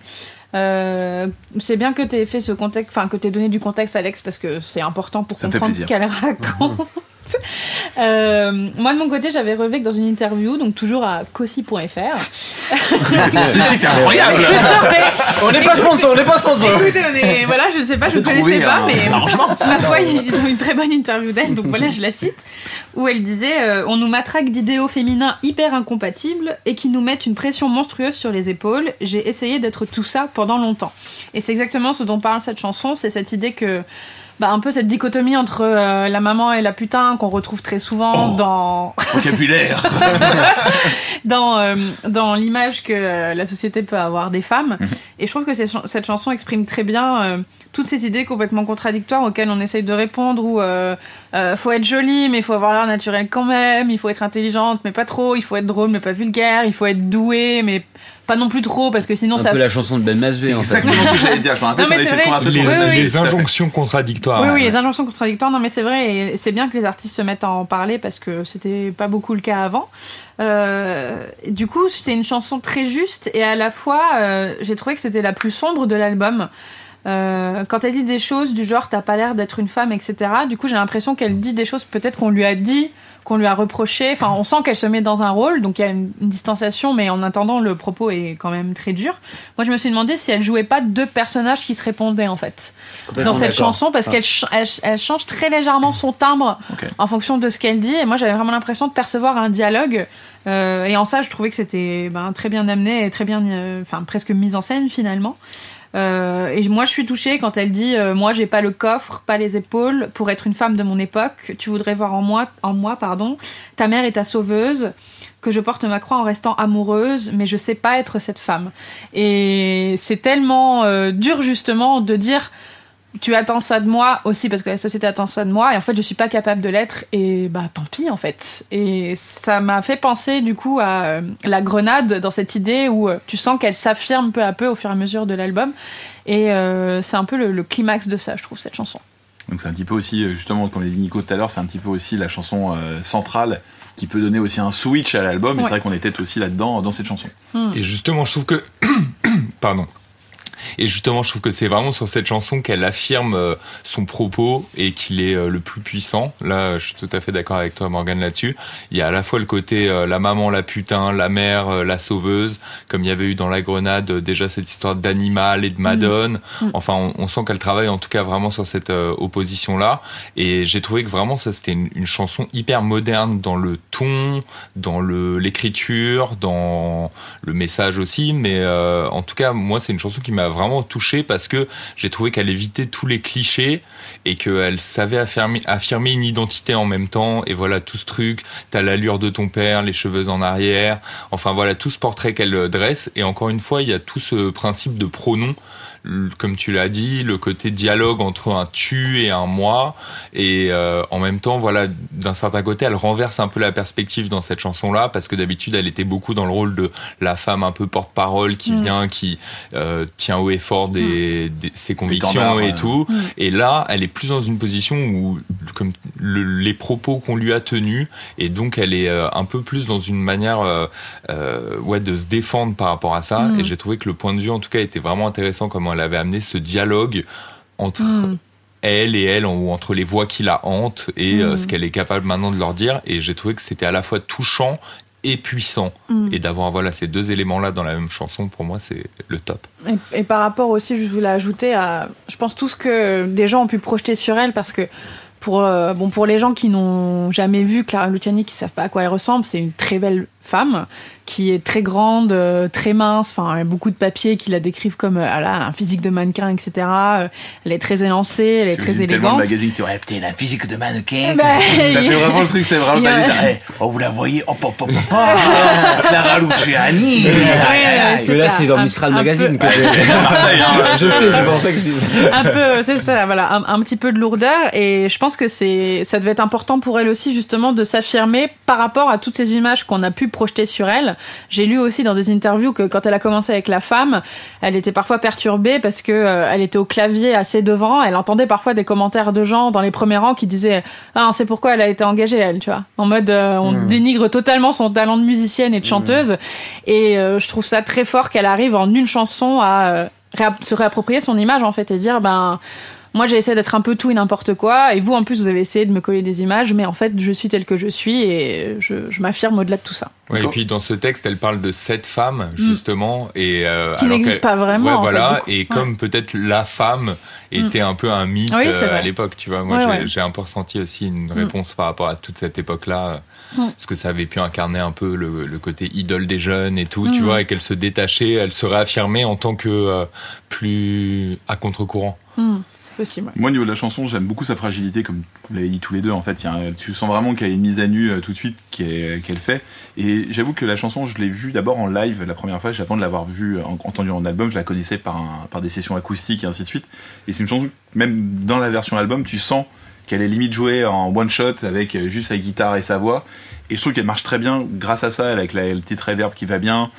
Et euh, ouais, je sais pas, le fait qu'elle parle d'une drôle d'époque, en plus, même le terme, je trouve ça assez intéressant, tu vois, maintenant de parler d'une drôle d'époque, ça donne un côté qui est un petit peu vieux, mais en même temps ça colle bien Hmm. avec ce qu'elle représente aujourd'hui, parce qu'elle a un côté, euh, bien sûr, qu'on va toujours dire yéyé, à cause de la femme et à cause de son côté parfois un peu 80s et même plutôt euh, dans sa façon de chanter. Donc, ouais, je trouve ça assez intéressant là-dessus. Et en plus, euh, Moi, cette chanson, je l'aime bien parce qu'elle a un côté un peu Radiohead au niveau de la mélodie. Il y a un côté un petit peu dissonant qui fait très Radiohead, un peu Street Spirit ou euh, des choses comme ça.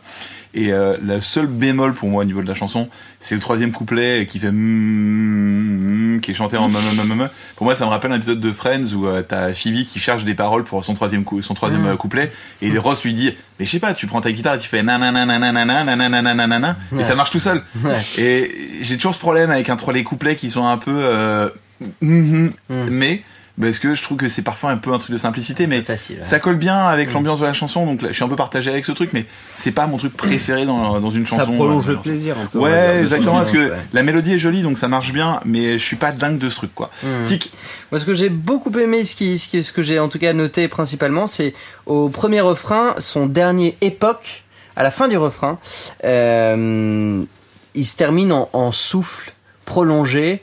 Donc il n'y a plus de notes dans sa voix, il n'y a plus de, il y a plus de son, c'est juste un grand souffle qui se termine sur euh, euh, sur sur époque et j'ai trouvé ça absolument magnifique et c'est pas la première fois que ça arrive, c'est pas la première, la dernière en tout cas que ça arrive et euh, c'est quelque chose qui m'a un peu marqué chez elle, c'est que elle n'hésite pas à finir des mots dans le souffle et euh, au-delà de la note en fait et ça ça, ça ça ça voilà ça ajoute un côté un peu sensible et c'est quelque chose que j'ai aimé dans cette track ouais. Jay? Alors, globalement, vous avez à peu près dit tout ce que j'avais re- euh, relevé et le côté euh, époque. T'as volé tes euh, notes, en fait. Non, c'est pour ça. mais- On t'a chouré tes notes, on les a Ah, distribuées, comme ça on faisait les malins. C'est tout, on n'a pas travaillé. Non, mais on a non, pris notes. non. C'est juste qu'on a euh, des avis qui sont convergents. Mais. Dire politique, quoi. politiquement, Avec ouais. Emmanuel Macron, quoi. En marche Ah, mais moi, je m'adapte à la Comme bio. Hein. Je m'adapte à la bio, bah, complètement.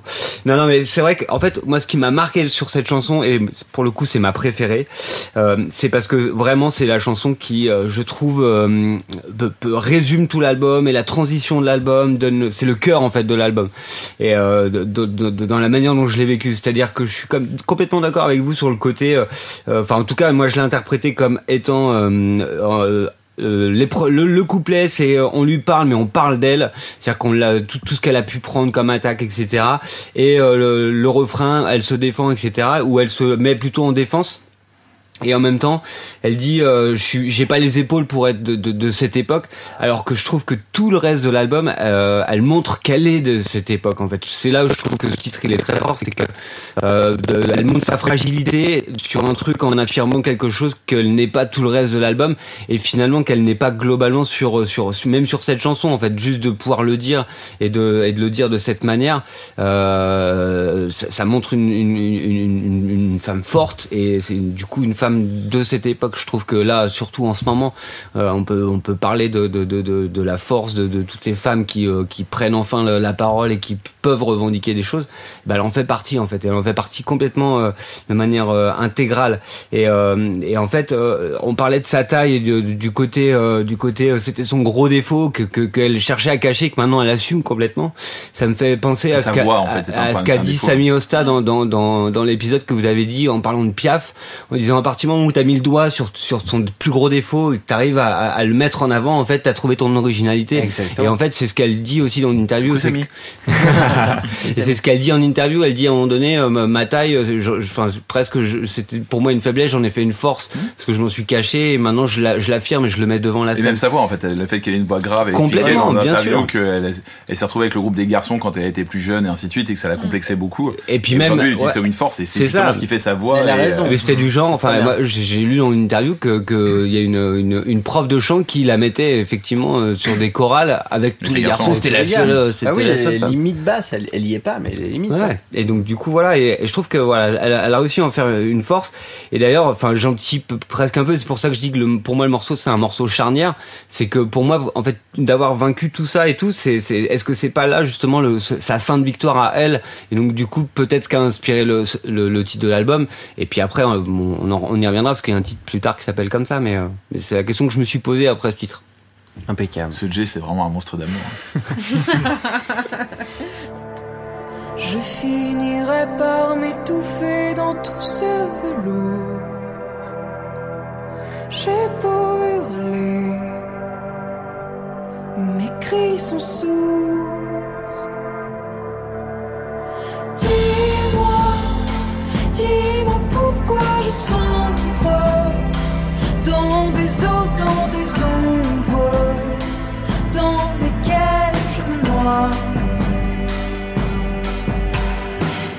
Alors, Alien, Predator, E.T., Les Gremlins ou Monstres et compagnie Oh, c'est bon, les mecs, faites pas, pas un silence. C'est blessant. C'est blessant. On mettra un petit jingle, on mettra un petit jingle, à chaque fois, j'essaye des de applaudissements. comprendre à quoi se rattache telle image. Là, franchement, aucune. Que des monstres. Non, mais des monstres d'amour. Ah oui. C'est pour ça. Monstres et compagnie ils sont mignons. Monstre et compagnie, c'est plutôt mignon, ça. C'est bon enfant. Je dirais oui. Monstre et compagnie. Rien que pour Ah, vous. Bah oui, Ah bah oui, bah évidemment. Elle est tellement mignonne. Voilà, mais monstre d'amour, en tout cas, c'est une sorte d'oxymore, en quelque sorte. Ah. Euh, deux mots contradictoires en fait, où Ah oui. euh, voilà la, la monstruosité, l'amour, et en même temps c'est un peu ce qu'elle explore, tous ces sentiments contradictoires pendant tout l'album, et notamment elle se demande si par amour on peut pas devenir monstrueux. Voilà, moi c'est la manière assez simple et prosaïque dont j'ai compris ce morceau-là. Et après il y a quelques formulations genre euh, j'ai beau hurler, mes cris sont sourds. Voilà, elle a, elle a quand même des toujours des, des bonnes punchlines, on va dire, comme, on, comme on dit dans le jargon. Et sinon, je trouve que voilà, elle, elle a vraiment ce, côté euh, être assez simple et en même temps avoir une finesse. Je trouve que ça, on peut pas lui lui retirer dans l'écriture. euh, je trouve que c'est c'est vraiment c'est toujours juste.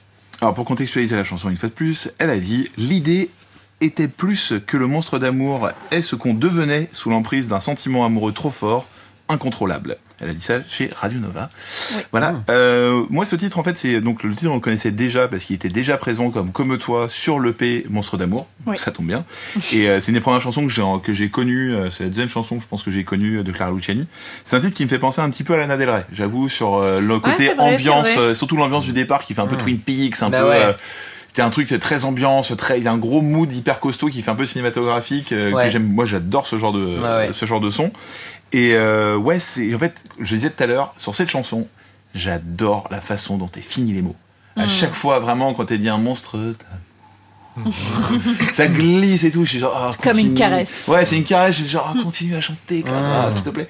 Et je te vous jure que je n'avais jamais vu son physique jusqu'à pas si longtemps. Donc je pouvais pas m'entendre, j'étais pas en mode fantasme. J'étais vraiment, c'est sa voix et la façon dont elle le disait qui me Mm. plaisait vraiment beaucoup. Donc euh, Ah, mais j'ai jamais je vu, trouve y a une façon, physique, elle a une façon mais- très sensuelle de le dire. Maintenant, tu fantasmes un peu sur, la, sur cette personne Ça ou... peut m'arriver. Et euh... J'aurai des problèmes une photo, à la alors maison. euh, non, voilà, non. Il y a la différence. Par contre, sur le titre, il n'y a aucune différence avec euh, la version EP, d'après ce que j'ai essayé. J'ai écouté les deux Oui, et non. je vois que je pense que C'est la Ouais, c'est la même, Il y a vraiment pas de différence. Peut-être un petit mastering sur le bout, mais... Ouais, Mm. voilà, exactement. Je pense qu'il y a, il y a peut-être un- des notes de mix, mais vraiment des Ouais, bouts de mix qui ont changé.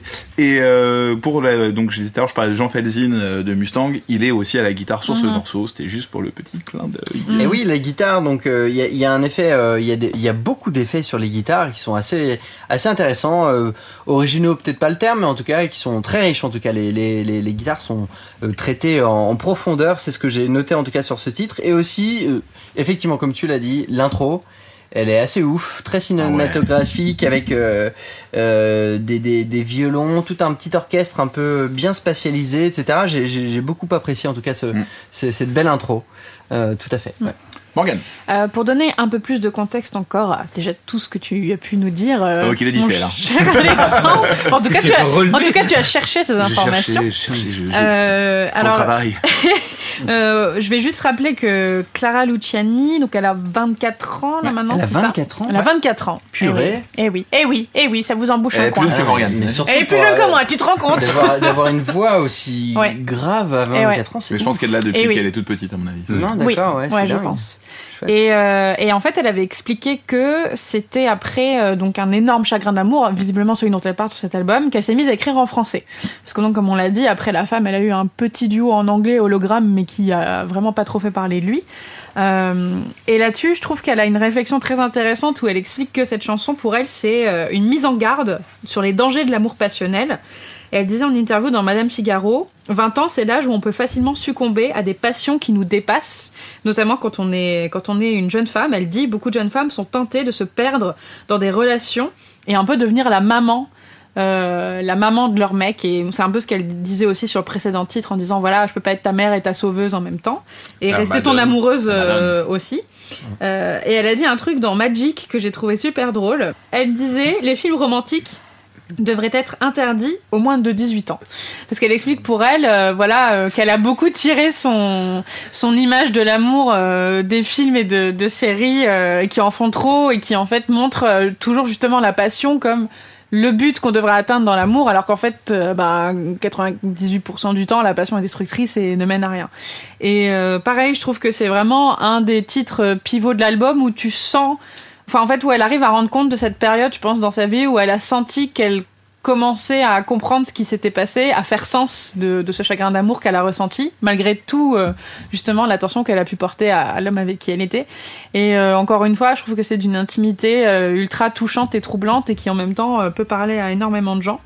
Et euh, c'est aussi voilà un de mes titres préférés de l'album. Et je trouve ça pas si mal que- qu'elle l'ait pas touché depuis l'EP. Euh, le, la track très était, bien dans l'album. elle était très bien comme ça. Elle s'insère très bien dans l'album. Euh, c'est la dernière fois?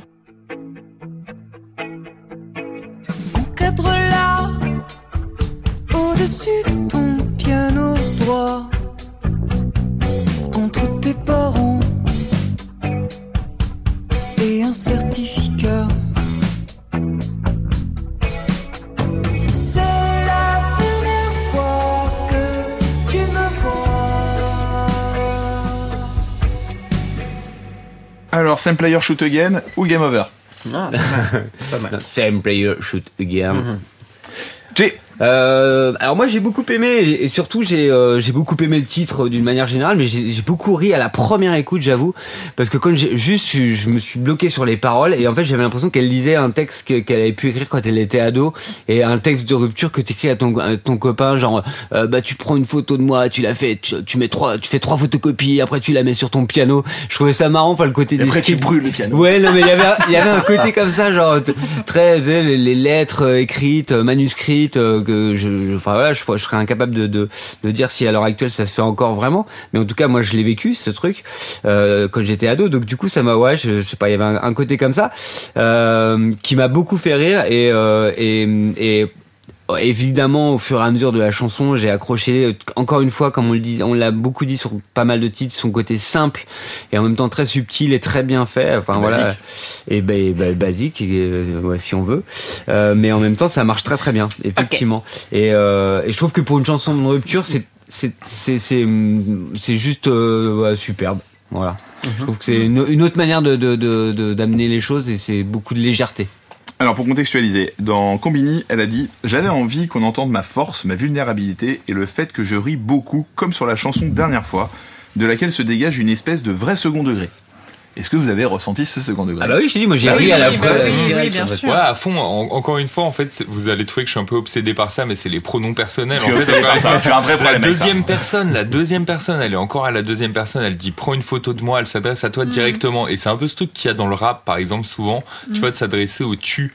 En fait, de parler à une sorte de personne imaginaire qui en fait Mm. est le récepteur du texte, donc l'auditeur, et ce côté un peu coup de poing, tu vois, direct de la parole que tu te prends parce qu'elle t'est adressée directement. C'est pas l'histoire de il, il, il ou toujours du je, je, je.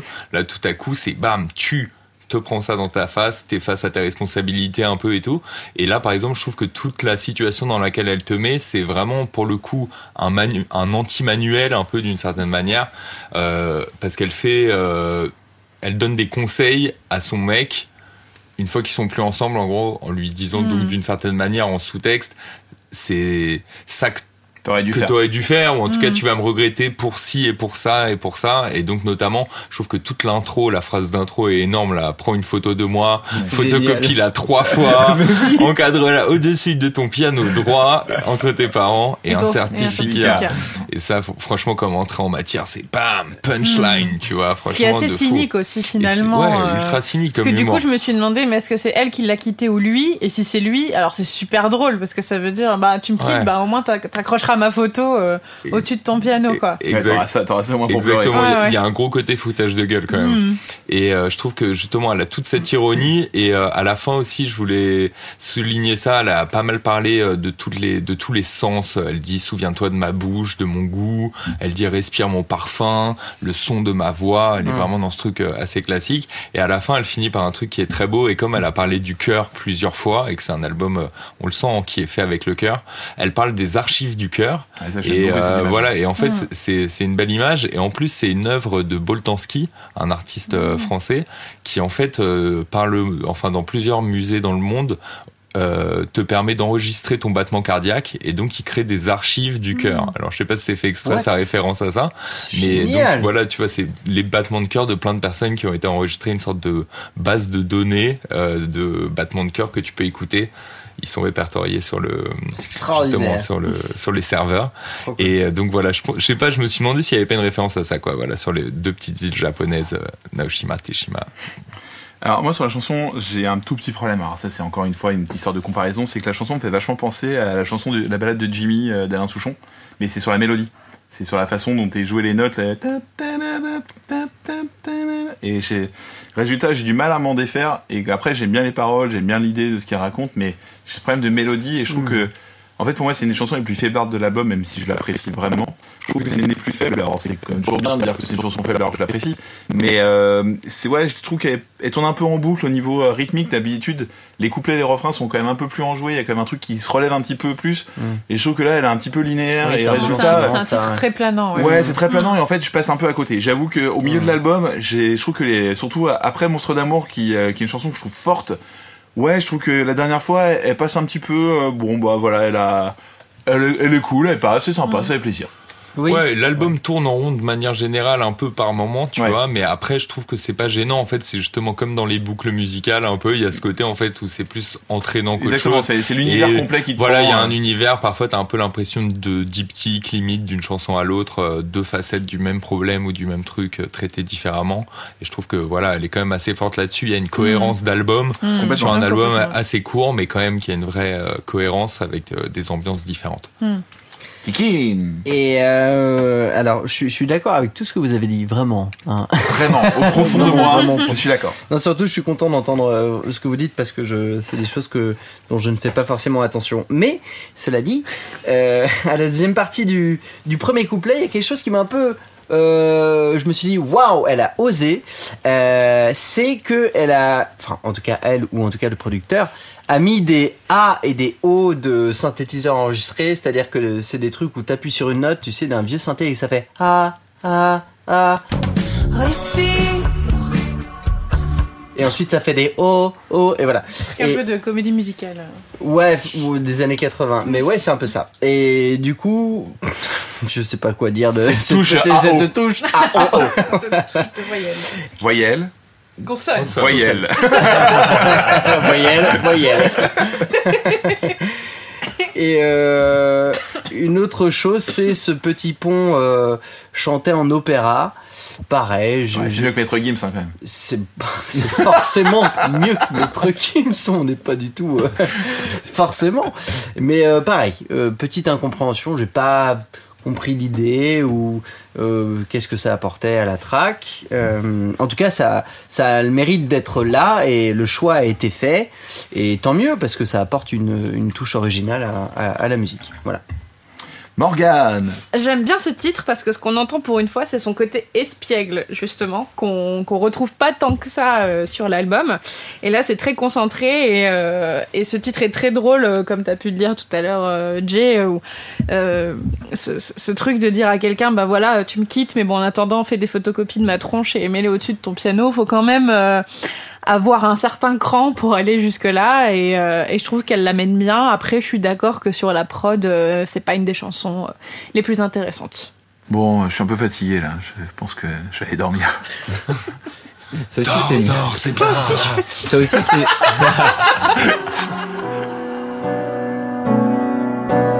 dors, dors.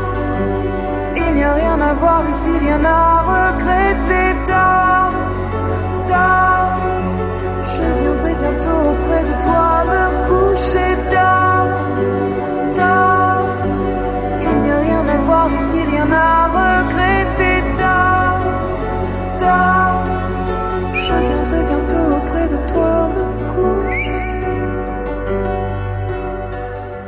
Alors, somnifère ou tisane Tisane Mélatonine. Non. Moi, du, du- de la grosse coke. Xanax. Bon, a priori, j'ai vraiment des junkies avec moi. Donc, ça fait plaisir. Bon, le titre, euh, c'est un titre avec, qui est assez orchestral, qui, a, qui est hyper, il y a une grosse orchestration, il y a des nappes d'ambiance, des pianos. J. Euh, alors pour le coup, euh, par rapport à tout ce que ce qu'on a dit depuis le départ, je trouve que encore une fois dans ce titre-là, euh, il y a euh, euh, le, le fait qu'elle reprenne euh, un titre qui existe déjà dans dans dans, dans plusieurs chansons qu'on a déjà entendues, mais ça c'est un tout petit détail. Mais par contre, ce que tu disais, Nico, le côté elle interpelle les gens, le côté d'or. Moi, je me suis en tant que garçon senti tout de suite touché et euh, et, euh, et ça m'a parlé. J'ai c'est le genre de de, de, de garçon dans- euh, de phrases quand on a un garçon qu'on a envie d'entendre et qu'on que, que- que- qui sont qui sont pleines de douceur et qui font euh, qui font ouais qui font je trouve euh, beaucoup beaucoup de bien.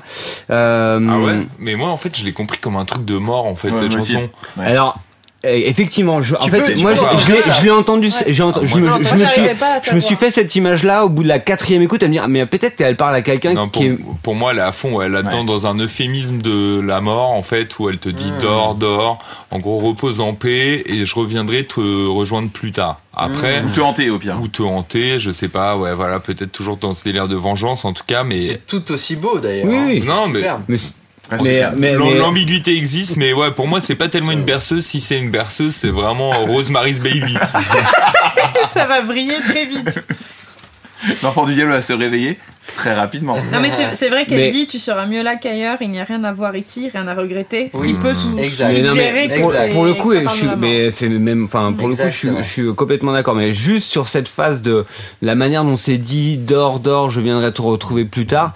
Euh, enfin, je, je trouve que c'est, c'est des mots très doux, très tendres, Mm. qui sont, euh, qui sont très agréables à entendre quand on est encore en vie. Ah ouais?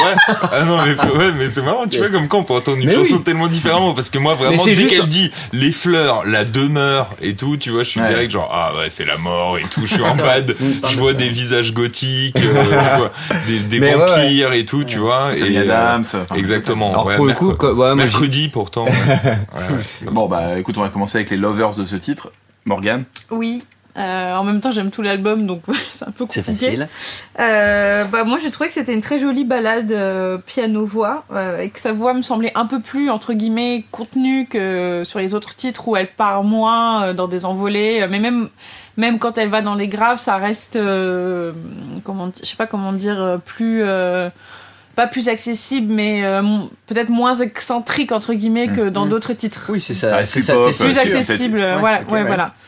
Euh, et voilà, moi c'est vrai que en fait les premières fois que je l'ai écouté, j'ai pas vu euh, cette métaphore de la mort et c'est en la ré- réécoutant tout à l'heure avant de venir où je me suis dit ah non mais en fait c'est peut-être plus grave euh, ce dont elle parle que ce que je pensais. Et encore une fois c'est parce qu'elle est parfois tellement fine dans les paroles qu'on se rend pas forcément compte à la première écoute d'à quel point son, son message peut être profond. Et j'ai trouvé que la production était très très fine, en tout cas très délicate, mais je pense que Tic en parlera bien mieux que moi. Ouais, puis après c'est aussi surtout euh, que, enfin pour le coup, on l'a découvert d'une manière euh, où on était plutôt. Moi, j'ai entendu ces phrases-là qui m'ont interpellé sans sans écouter vraiment l'album parce que euh, parce que euh, ma chérie, elle était, elle écoutait cet, elle écoutait cet album et qu'elle il était en fond quelque part. Et en fait, ces phrases m'ont interpellé tout de suite. Et donc euh, donc euh, c'est peut-être ça aussi qui à un moment donné a fait que comme toi, euh, moi je, m'en suis rendu compte aussi avant de venir quand j'ai réécouté l'album, euh, le côté euh, un peu plus dramaturgique de, de l'histoire. Euh, Tic, est-ce que cette chanson est une erreur? Alors, cette euh, chanson est de loin la plus belle de tout l'album que j'ai entendu. Mais c'était hallucinant en fait, je m'attendais pas à entendre ça. Coup de cœur. Je suis sur euh, la track, euh, ma track complètement préférée. Je suis tombé amoureux de cette track. Je l'ai entendue, je pense, au moins dix fois de suite d'affilée. La Vraiment. première fois en 8 épisodes. que- Euh, vraiment, chanson. Eh bien. Ouais. je, je, je suis resté un peu sur le cul sur cette track et j'ai encore envie de, l'é- de- de l'écouter tellement je suis un, un énorme fan de cette, de cette On chanson. peut finir le, le podcast avant ou pas? Euh, je vais faire vite quand même, mais je vais vous en parler un tout petit peu.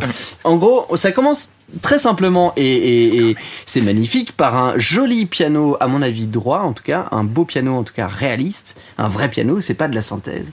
Et euh, ça fait plaisir, on entend les, les- les marteaux euh, taper sur les cordes et une, une belle euh, sonorité de bois dès le départ. Ça c'est chouette. Ensuite, il y a un fait un peu intéressant, c'est que le piano à partir du deuxième refrain passe, et ça c'est juste pour une petite anecdote, il passe du centre à la droite. C'est rigolo, pourquoi pas? pas de souci. Euh, ça c'est juste pour finir sous le piano. Pour expliquer en gros du centre à droite, c'est que quand par exemple on a, des, Spatialisation. on a des écouteurs, on écoute, On les on a- on écouteurs a les et d'un coup le, le- voilà Ouais. le, le- le piano se, dé- se décale sur la droite pour laisser place à d'autres choses, à l'orchestration, à des violons, etc. On rappelle que t'as défoncé Raphaël pour ça. Oui, c'est vrai. Oui, mais là, je pense que c'est il y a une magie qui opère. 5, euh, on vous invite à réécouter. Il y a une magie qui Non, non, opère qui là- n'avait pas opéré sur C'est vrai. Tic à l'époque. Là, c'est c'est c'est Le sexualing a gagné. c'est en tout cas, c'est pas quelque chose qui m'a choqué. Euh, et d'ailleurs, je me souviens que sur Raphaël, c'était plus ou moins choquant d'ailleurs, c'était Complètement. euh, complètement un peu euh, abrupt, alors que là, c'est très subtil. J'ai, pour vous dire, au bout de la dixième fois, je l'ai- je l'ai- je l'ai- j'ai compris. Et Clara Euh, Luciani qui était donc euh, une des musiciennes de Raphaël sur sa dernière tournée. Voilà, Eh bien. Oui, c'est vrai. Juste pour faire oui, un petit oui. lien, parce que sinon, pour parenthèse. pas donner l'impression qu'on disait n'importe quoi, on a trouvé un lien entre les deux. Absolument. Magnifique. Euh, ce que j'ai aimé euh, concernant la voix euh, de, de Clara sur cette track, c'est qu'elle a, elle a une belle euh, fragilité euh, dans sa voix qui, qui, encore une fois, manque un peu de justesse par moment. Et je trouve que par rapport à ce morceau qui dit d'or, etc., sur la mort, une fragilité, ça, ça, ça, prend tout son sens et ça nous touche encore plus. Moi, ça m'a touché, euh, franchement, beaucoup. Et il y a quelque chose, euh, peut-être la patte de Yuxek ou j'en sais rien, mais il y a le mot d'or qui revient souvent euh, après le, le refrain, ça va être d'or, d'or, d'or, ça vient en répétition comme ça. Et là où cette track m'a touché à 200%, 200%, j'ai été complètement scotché et j'ai adoré, c'est que quand elle dit le mot coucher, elle a une sifflante sur le mot coucher. Qu'est-ce que c'est une sifflante? C'est sur le mot coucher, c'est coucher. C'est le Bien sifflement sûr, du un c'est le sifflement. sifflement, c'est que ta langue, elle est pas mal placée, mais elle est placée d'une certaine manière derrière tes dents, qui fait que, en fait, elle est levée derrière tes dents de devant, et par rapport au palais, elle est placée, ça fait ça siffle, d'accord, ça, Mm. ça siffle. Alors que t'as deux manières de placer ton che, c'est soit tu places ta langue vers le bas, donc che, donc tu, tu sors un che bien propre, ou bien chut, qui résonne, tu vois. Elle le fait de deux manières.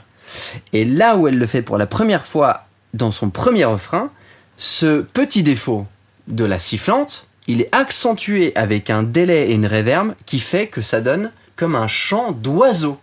Ça fait Je viendrai bientôt et c'est absolument incroyable. Quand je l'ai écouté, je me suis dit oh putain, ça c'est une erreur.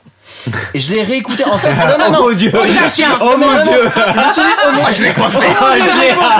J'ai une deuxième erreur. Et en fait, non, pas du tout. C'est absolument magique et c'est incroyable. J'ai été sur le cul. Ce truc de d'accentuer un petit pas défaut, mais euh, oui, c'est C'est c'est d'utiliser euh, de- c'est une d'utiliser sonorité, de une sa sonorité voix. de sa voix, ch- sachant qu'elle le fait pas tout le temps. Il y a une fois Ah, où ça. elle le fait très bien, son Il y a un moment où elle le fait pas. Ouais. Euh, sur un des deuxièmes refrains, elle fait un coucher très propre, sans sifflante, et ça passe crème. Par contre, dès qu'elle fait un ch- comme ça résonnant, une sifflante, il y a l'effet de délai et d'écho et de réverb qui d'un coup part dans le tui tui tui et c'est magnifique en termes de traitement.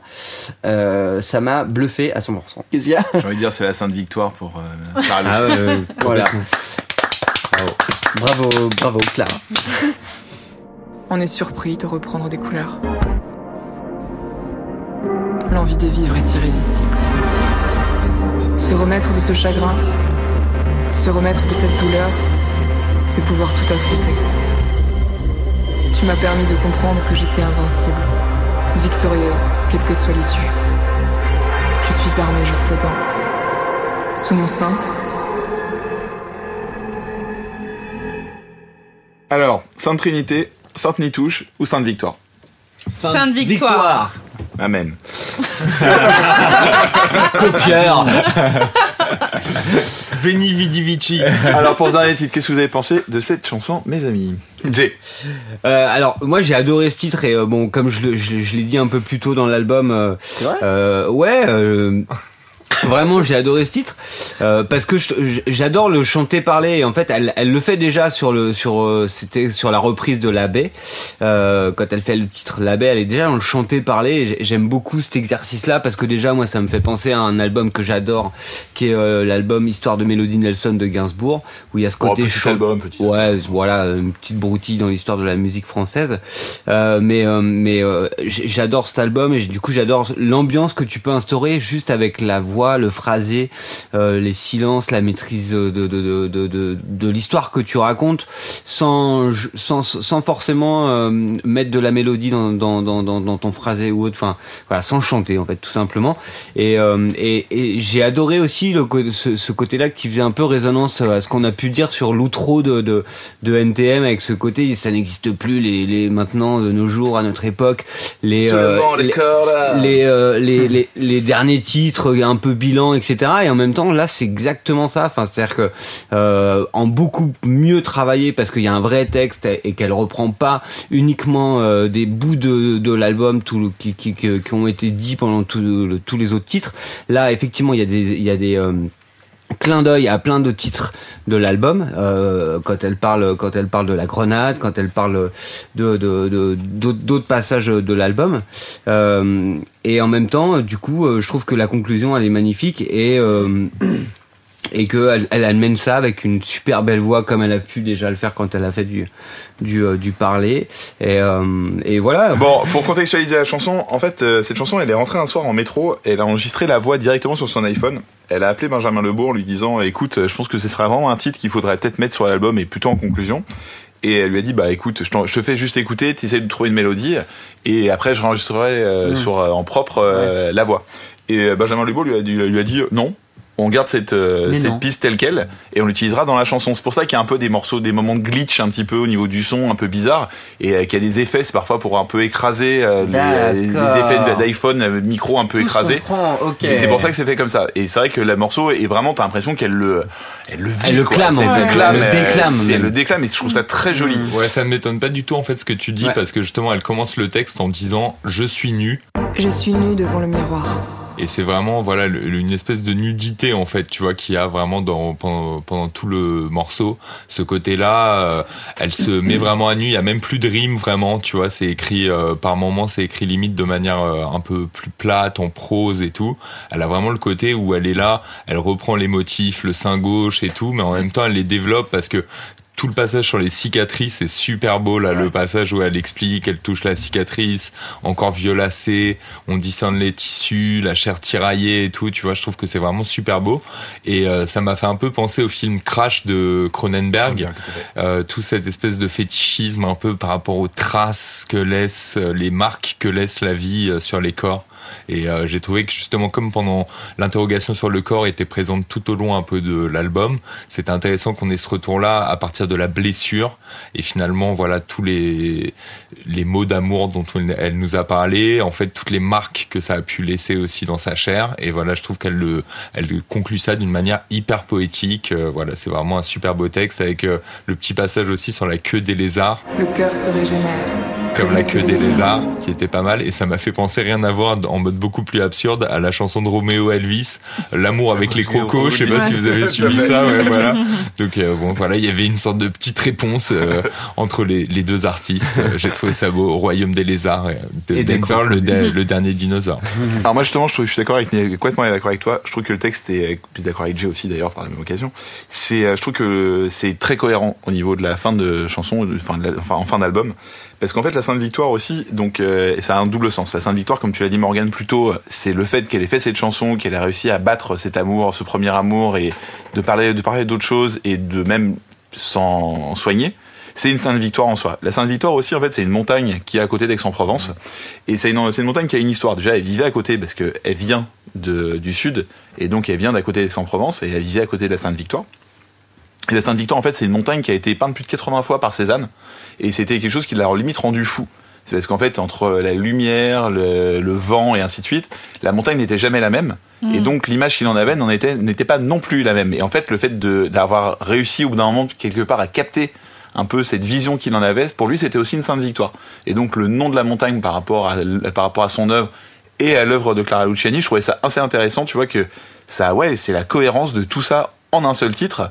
Et je trouve ça assez beau en fait au niveau du symbole. que C'est pas juste le nom d'une montagne à l'autre bout du monde qu'elle a trouvé. Non, c'est quelque chose qui lui est propre parce qu'elle habitait à côté et en plus qu'il y a une vraie histoire par rapport à la sienne et par rapport à la chanson. Et rien qu'en ça, en fait, je trouve ça euh, vraiment très très classe. Et euh, ouais, c'est vrai qu'en plus le fait qu'elle finisse comme tu l'as dit en disant qu'elle a une, une grenade dans son sein, bah, en fait tu réécoutes l'album après, tu reprends l'album à la première chanson, ça te fait une boucle parfaite. Complètement. Oui. Et ça sur un album, c'est quand même assez rare qu'une artiste à un premier album déjà arrive à créer une cohérence entre la première et la dernière. Et en plus même ça conclut même son EP qui parlait de cette, euh, cette période de sa vie où elle était triste et ainsi de suite. Et là en fait, bah, cette chanson explique que bah, elle a commencé en tout cas à en guérir et que potentiellement bah, la suite ce sera vraiment autre chose. Et ça je trouve ça vraiment génial dans un album que bah, une artiste De assez jeune. guérir à guerrière. Exactement. Exactement. Je ne pouvais pas dire mieux. Merci Nico. Magnifique. Tic. Euh, je suis d'accord avec vous, je comprends beaucoup de choses par rapport à ce que, ce que vous dites sur les paroles, etc. Euh, ce, que, ce, que, ce que moi j'en ai noté en tout cas, c'est que on, est à- on, on a affaire à une musique euh, assez déstructurée, euh, voire complètement contemporaine, Contemporaine. avec des événements euh, musicaux qui arrivent euh, euh, de part et d'autre, à droite, à gauche, euh, comme ça, avec euh, des, des, des hits, des... Contemporain, c'est ça t'as... Ouais. Putain, mais ouais, excuse-moi. Ouais, je sais. Euh, mais en tout cas, voilà, c'est tout, tout paraît assez aléatoire et euh, en tout cas c'est surprenant comme euh, comme euh, dernière track. Je m'attendais mais de loin à pas ça, du, vraiment pas du tout. Pour moi, d'or, c'était vraiment une, une très belle conclusion. J'étais très heureux de finir avec ça et euh, j'arrive avec une une musique euh, qui, qui qui est un peu folle. Et voilà, un peu, un peu décontenancé et au-delà de ça, euh, hâte d'entendre la suite tout de même, même si cette, euh, cette outro est, est, est un peu euh, mouvante. Ouais, c'est ça qui est intéressant, c'est que je pense que soit c'est une boucle pour que tu reprennes vers la grenade et que tu réécoutes l'album en boucle. Alors pour le coup, ou c'est sinon, marrant elle que tu peut réécouter l'album et éclater autre chose. Ouais, c'est Mhm. marrant que tu dis ça parce que moi j'ai écouté l'album en, en boucle, enfin dans, dans le week-end quand euh, vraiment je, je, je me suis vraiment penché dessus tout seul et j'avais mis en repeat et en fait c'était très bizarre parce que à la fin de cette chanson ça a rattaqué direct Bah, et en fait ouais. et la transition elle est euh, elle est instantanée c'est-à-dire que ça pourrait être la première chanson de l'album je me suis enfin ça m'a interpellé je me suis même suis arrêté à me dire Mm. mais en fait euh, c'est encore une, une suite à est-ce que ça fait partie de la dernière track ou est-ce qu'on est déjà reparti sur la nouvelle euh, Mm. enfin, sur la première chanson de l'album euh, voilà qui est- qui est- et ouais c'est hyper bien fait Mhm. Je me suis demandé si euh, à un moment ça aurait pas dû être justement la chanson d'intro. Et d'un autre côté, bah, ça aurait entre guillemets spoilé tout l'album parce que euh, ça aurait raconté toute son toute, toute la peine et puis ensuite toute la guérison euh, qu'elle le a, tout le parcours, euh, tout ça. Donc du coup, c'est vrai que c'est assez étonnant parce que tu t'attends pas du tout à ce genre de chanson en, en dernière chanson. En plus, elle est quand même très bizarre, euh, elle est très dynamique en même temps et euh, c'est un peu comme si tout se remettait en place dans sa tête, comme si elle repassait tout en accéléré et que là, elle sent qu'elle arrive à un point où ça y est, elle a vraiment pris de la distance et là, il y a quelque chose de nouveau qui se passe. Et euh, moi, ce que j'aime beaucoup, c'est quand elle dit on se remet de tout. Alors même que l'on croit que toutes les forces nous ont quittés. On se remet de tout. Et la façon dont elle le dit, tu entends le sourire dans sa voix. Vraiment, tu l'imagines sourire, il y a une espèce de chaleur dans sa voix qui se un dégage, espoir. un espoir. Et, euh, et c'est là aussi que l'album prend tout son sens. Bon, on peut peut-être finir euh, conclure sur cet album. C'est la première fois qu'on critique un premier album. C'était un truc qu'on s'était un petit peu interdit à la base et finalement, Ouais, bah, principe, euh, quand c'est un bon album, ça passe bien a priori. Oui, donc ah, euh, voilà. voilà, hein, ça marche assez bien. Je pense qu'on est plutôt très positif sur l'album. Ce qu'on en retient, c'est que bah c'est cohérent. Ouais, Mhm. C'est Oui. assez intelligent, que les paroles sont loin d'être bêtes et que ça nous plaît beaucoup, c'est déjà quand même pas mal. Que la prod, parfois, peut faire des surprises pour Tic, a priori. Absolument. Mais, que c'est cohérent par rapport aux chansons. aussi, ouais, tout Et en fait, fait. c'est ça. En fait, moi, ce que j'aime beaucoup sur cet album, pour conclure, c'est vraiment cette idée-là, c'est que tout ce qu'elle raconte, en fait, a une vraie. euh, plus ça va, et en fait, tout est lié. Et c'est ça qui est intéressant, et c'est que la conclusion, en fait, vraiment te dit, bah voilà, c'est une partie de ma vie. Et c'est pour moi un- une très belle fin de premier album, parce que le premier album, souvent, c'est les premiers souvenirs d'adolescence, les premières peines d'amour, et ainsi de suite. Et là, en fait, elle le conclut vraiment de façon mais assez. Elle en tire assez- des là, leçons. là, Ouais, il y a un peu de ça, mais ça hein. va beaucoup plus loin. On n'est pas juste sur le descriptif, il y a de l'analytique, il y a des mises en perspective, il y a et en même temps c'est très simple. Il y a même- des narrations. il y a Des des narrations. narrations, il y a voilà et, et effectivement c'est hyper bien bossé à tous les niveaux musicalement, un point de vue des textes et, et tout ça. Et, enfin moi j'ai ouais j'ai euh, vraiment je suis d'accord avec toi aimé euh, le, le, le, le- tout le tout tout le mélange en fait, Enfin, tout, tout, tout, ce, tout ce qui a été fait. Et au niveau de la cohérence de la prod aussi, c'est un, pour moi, c'est un des rares albums qu'on ait fait dans le podcast, à part euh, Feu Chatterton aussi, qui était quand même hyper cohérent là-dessus. Mais c'est vrai que je trouve qu'il y a une vraie cohérence euh, musicale du début à la fin, et après, parfois, on passe Oui, sur des ouais, ambiances qui descendent, qui montent, machin, mais je trouve que la fin est tellement forte, en fait, que le résultat, bah, pff, ouais, ça marche tellement, tout, tout le tout est justifié par ce, ce dernier morceau à la rigueur. Et ça, rien que ça, en fait, c'est incroyable pour un premier album d'arriver déjà à avoir euh, cette maturité Ouais. et cette intelligence d'écriture et euh, même de travailler avec des gens qui Ouais. sont assez capables de faire quelque chose. collaboration Une belle aussi, collaboration ouais. avec aussi un trio de tête euh, qui sait Mm. faire un aussi beau travail pour la mettre en œuvre et, euh, Mais je pense que rien que euh, ça aussi, le fait que ça soit la même équipe qui gère tous les morceaux de A à Z, Complètement. Mm. ça fait la différence Mm. aussi, tu vois. C'est-à-dire que il y a un vrai côté groupe finalement. Mm. Tu Bah ouais, ouais, on ressent une identité vraie cohérence. musicale euh, du Et début puis, à la y a- fin. il y a- il y a- il y a- C'est pas un album avec euh, 45 compositeurs Exactement. différents Non. et un mec qui vient à la base à, la fin. Et puis, elle écrit ses textes aussi, c'est une Voilà, exactement. Tu sens qu'il y a une vraie énergie de groupe en tout cas. Oui, t'as as complètement raison. Il y a le côté cohérence et le côté aussi, elle a pris le temps de le faire. C'est-à-dire que là où souvent on a quand même tendance, dans, à l'époque actuelle, d'accélérer les choses, faire en sorte que les choses se passent vite et euh, que voilà, on peut, on- et, et que du coup les albums les se albums fassent sortent très rapidement. Mm. Là, il y a eu quand même, elle a pris le temps de le faire. Il y a eu plusieurs années. Il y a eu un EP. Elle a pris le temps. Elle a installé aussi euh, euh, son univers, son image, ce qu'elle avait envie de faire. Même elle, je pense qu'elle s'est construite à, à travers ces années, ces mois et ces expériences qu'elle a qu'elle qu'elle a pu avoir avec la scène, parce qu'elle a fait quand même euh, beaucoup de live dans des conditions différentes, toute seule, avec des groupes, Première euh, dans- en première euh. partie, où c'est pas où c'est pas facile et où euh, et où faut y aller à un moment donné. Il faut se retrousser les manches et puis et puis et puis se confronter à tout ce public qui est pas forcément venu pour toi aussi. Et, et du coup, elle a instauré ça et je trouve qu'effectivement, ce côté sourire dans le dernier titre, il a, il a, il a, il a ce truc de, tu sens qu'elle a, elle a franchi un cap même dans sa vie personnelle et que ça se ressent dans, dans, dans sa maturité, dans, Dans la maturité voix, de sa musique et dans sa voix, etc. Quoi. Bon, en tout cas, si vous êtes en manque de Clara Luciani, il y a Clara Luciani qui est donc actuellement en tournée, donc on vous invite à la voir. Faites attention pour les Parisiens, parce que la plupart de ces dates sont complètes, donc il faudra peut-être se bouger un petit peu pour aller la voir ailleurs.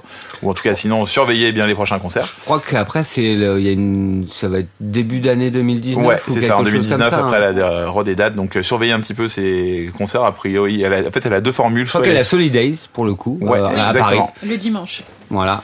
Donc elle a plusieurs dates à Paris, donc surveillez, elle sera dans, dans plusieurs festivals pendant tout l'été. Elle a deux formules, une formule en guitare euh, en guitare voix et une formule aussi avec un groupe. Donc les deux sont intéressantes et on vous invite à découvrir les deux.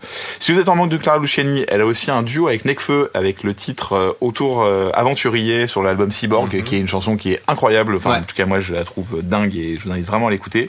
Elle a une chanson aussi dans Nouvelle Vague euh, sur euh, I Could Be Happy avec la chanson I Could Be Happy, ça tombe bien pour elle. Elle a fait un duo avec Calogero, ça je vous le recommande moins, hein, avec euh, On se sait par cœur, c'est un peu cheapos mais c'est pas grave. Et aussi bien sûr avec La Femme, donc euh, avec euh, la chanson La Femme, décidément dès qu'elle est quelque part, on lui donne le nom de la chanson ou de l'artiste. et aussi sur It's Time to Wake Up et de nombreux cœurs aussi sur le premier album de La Femme. Donc voilà, on vous invite à écouter tout ça. Très chouette en tout Voilà. cas. Bravo Clara Luciani. Ouais, Merci Clara. Luciani. Merci. On Merci pour ce moment. Merci pour ce moment. Et merci pour Dor, vraiment, je voilà.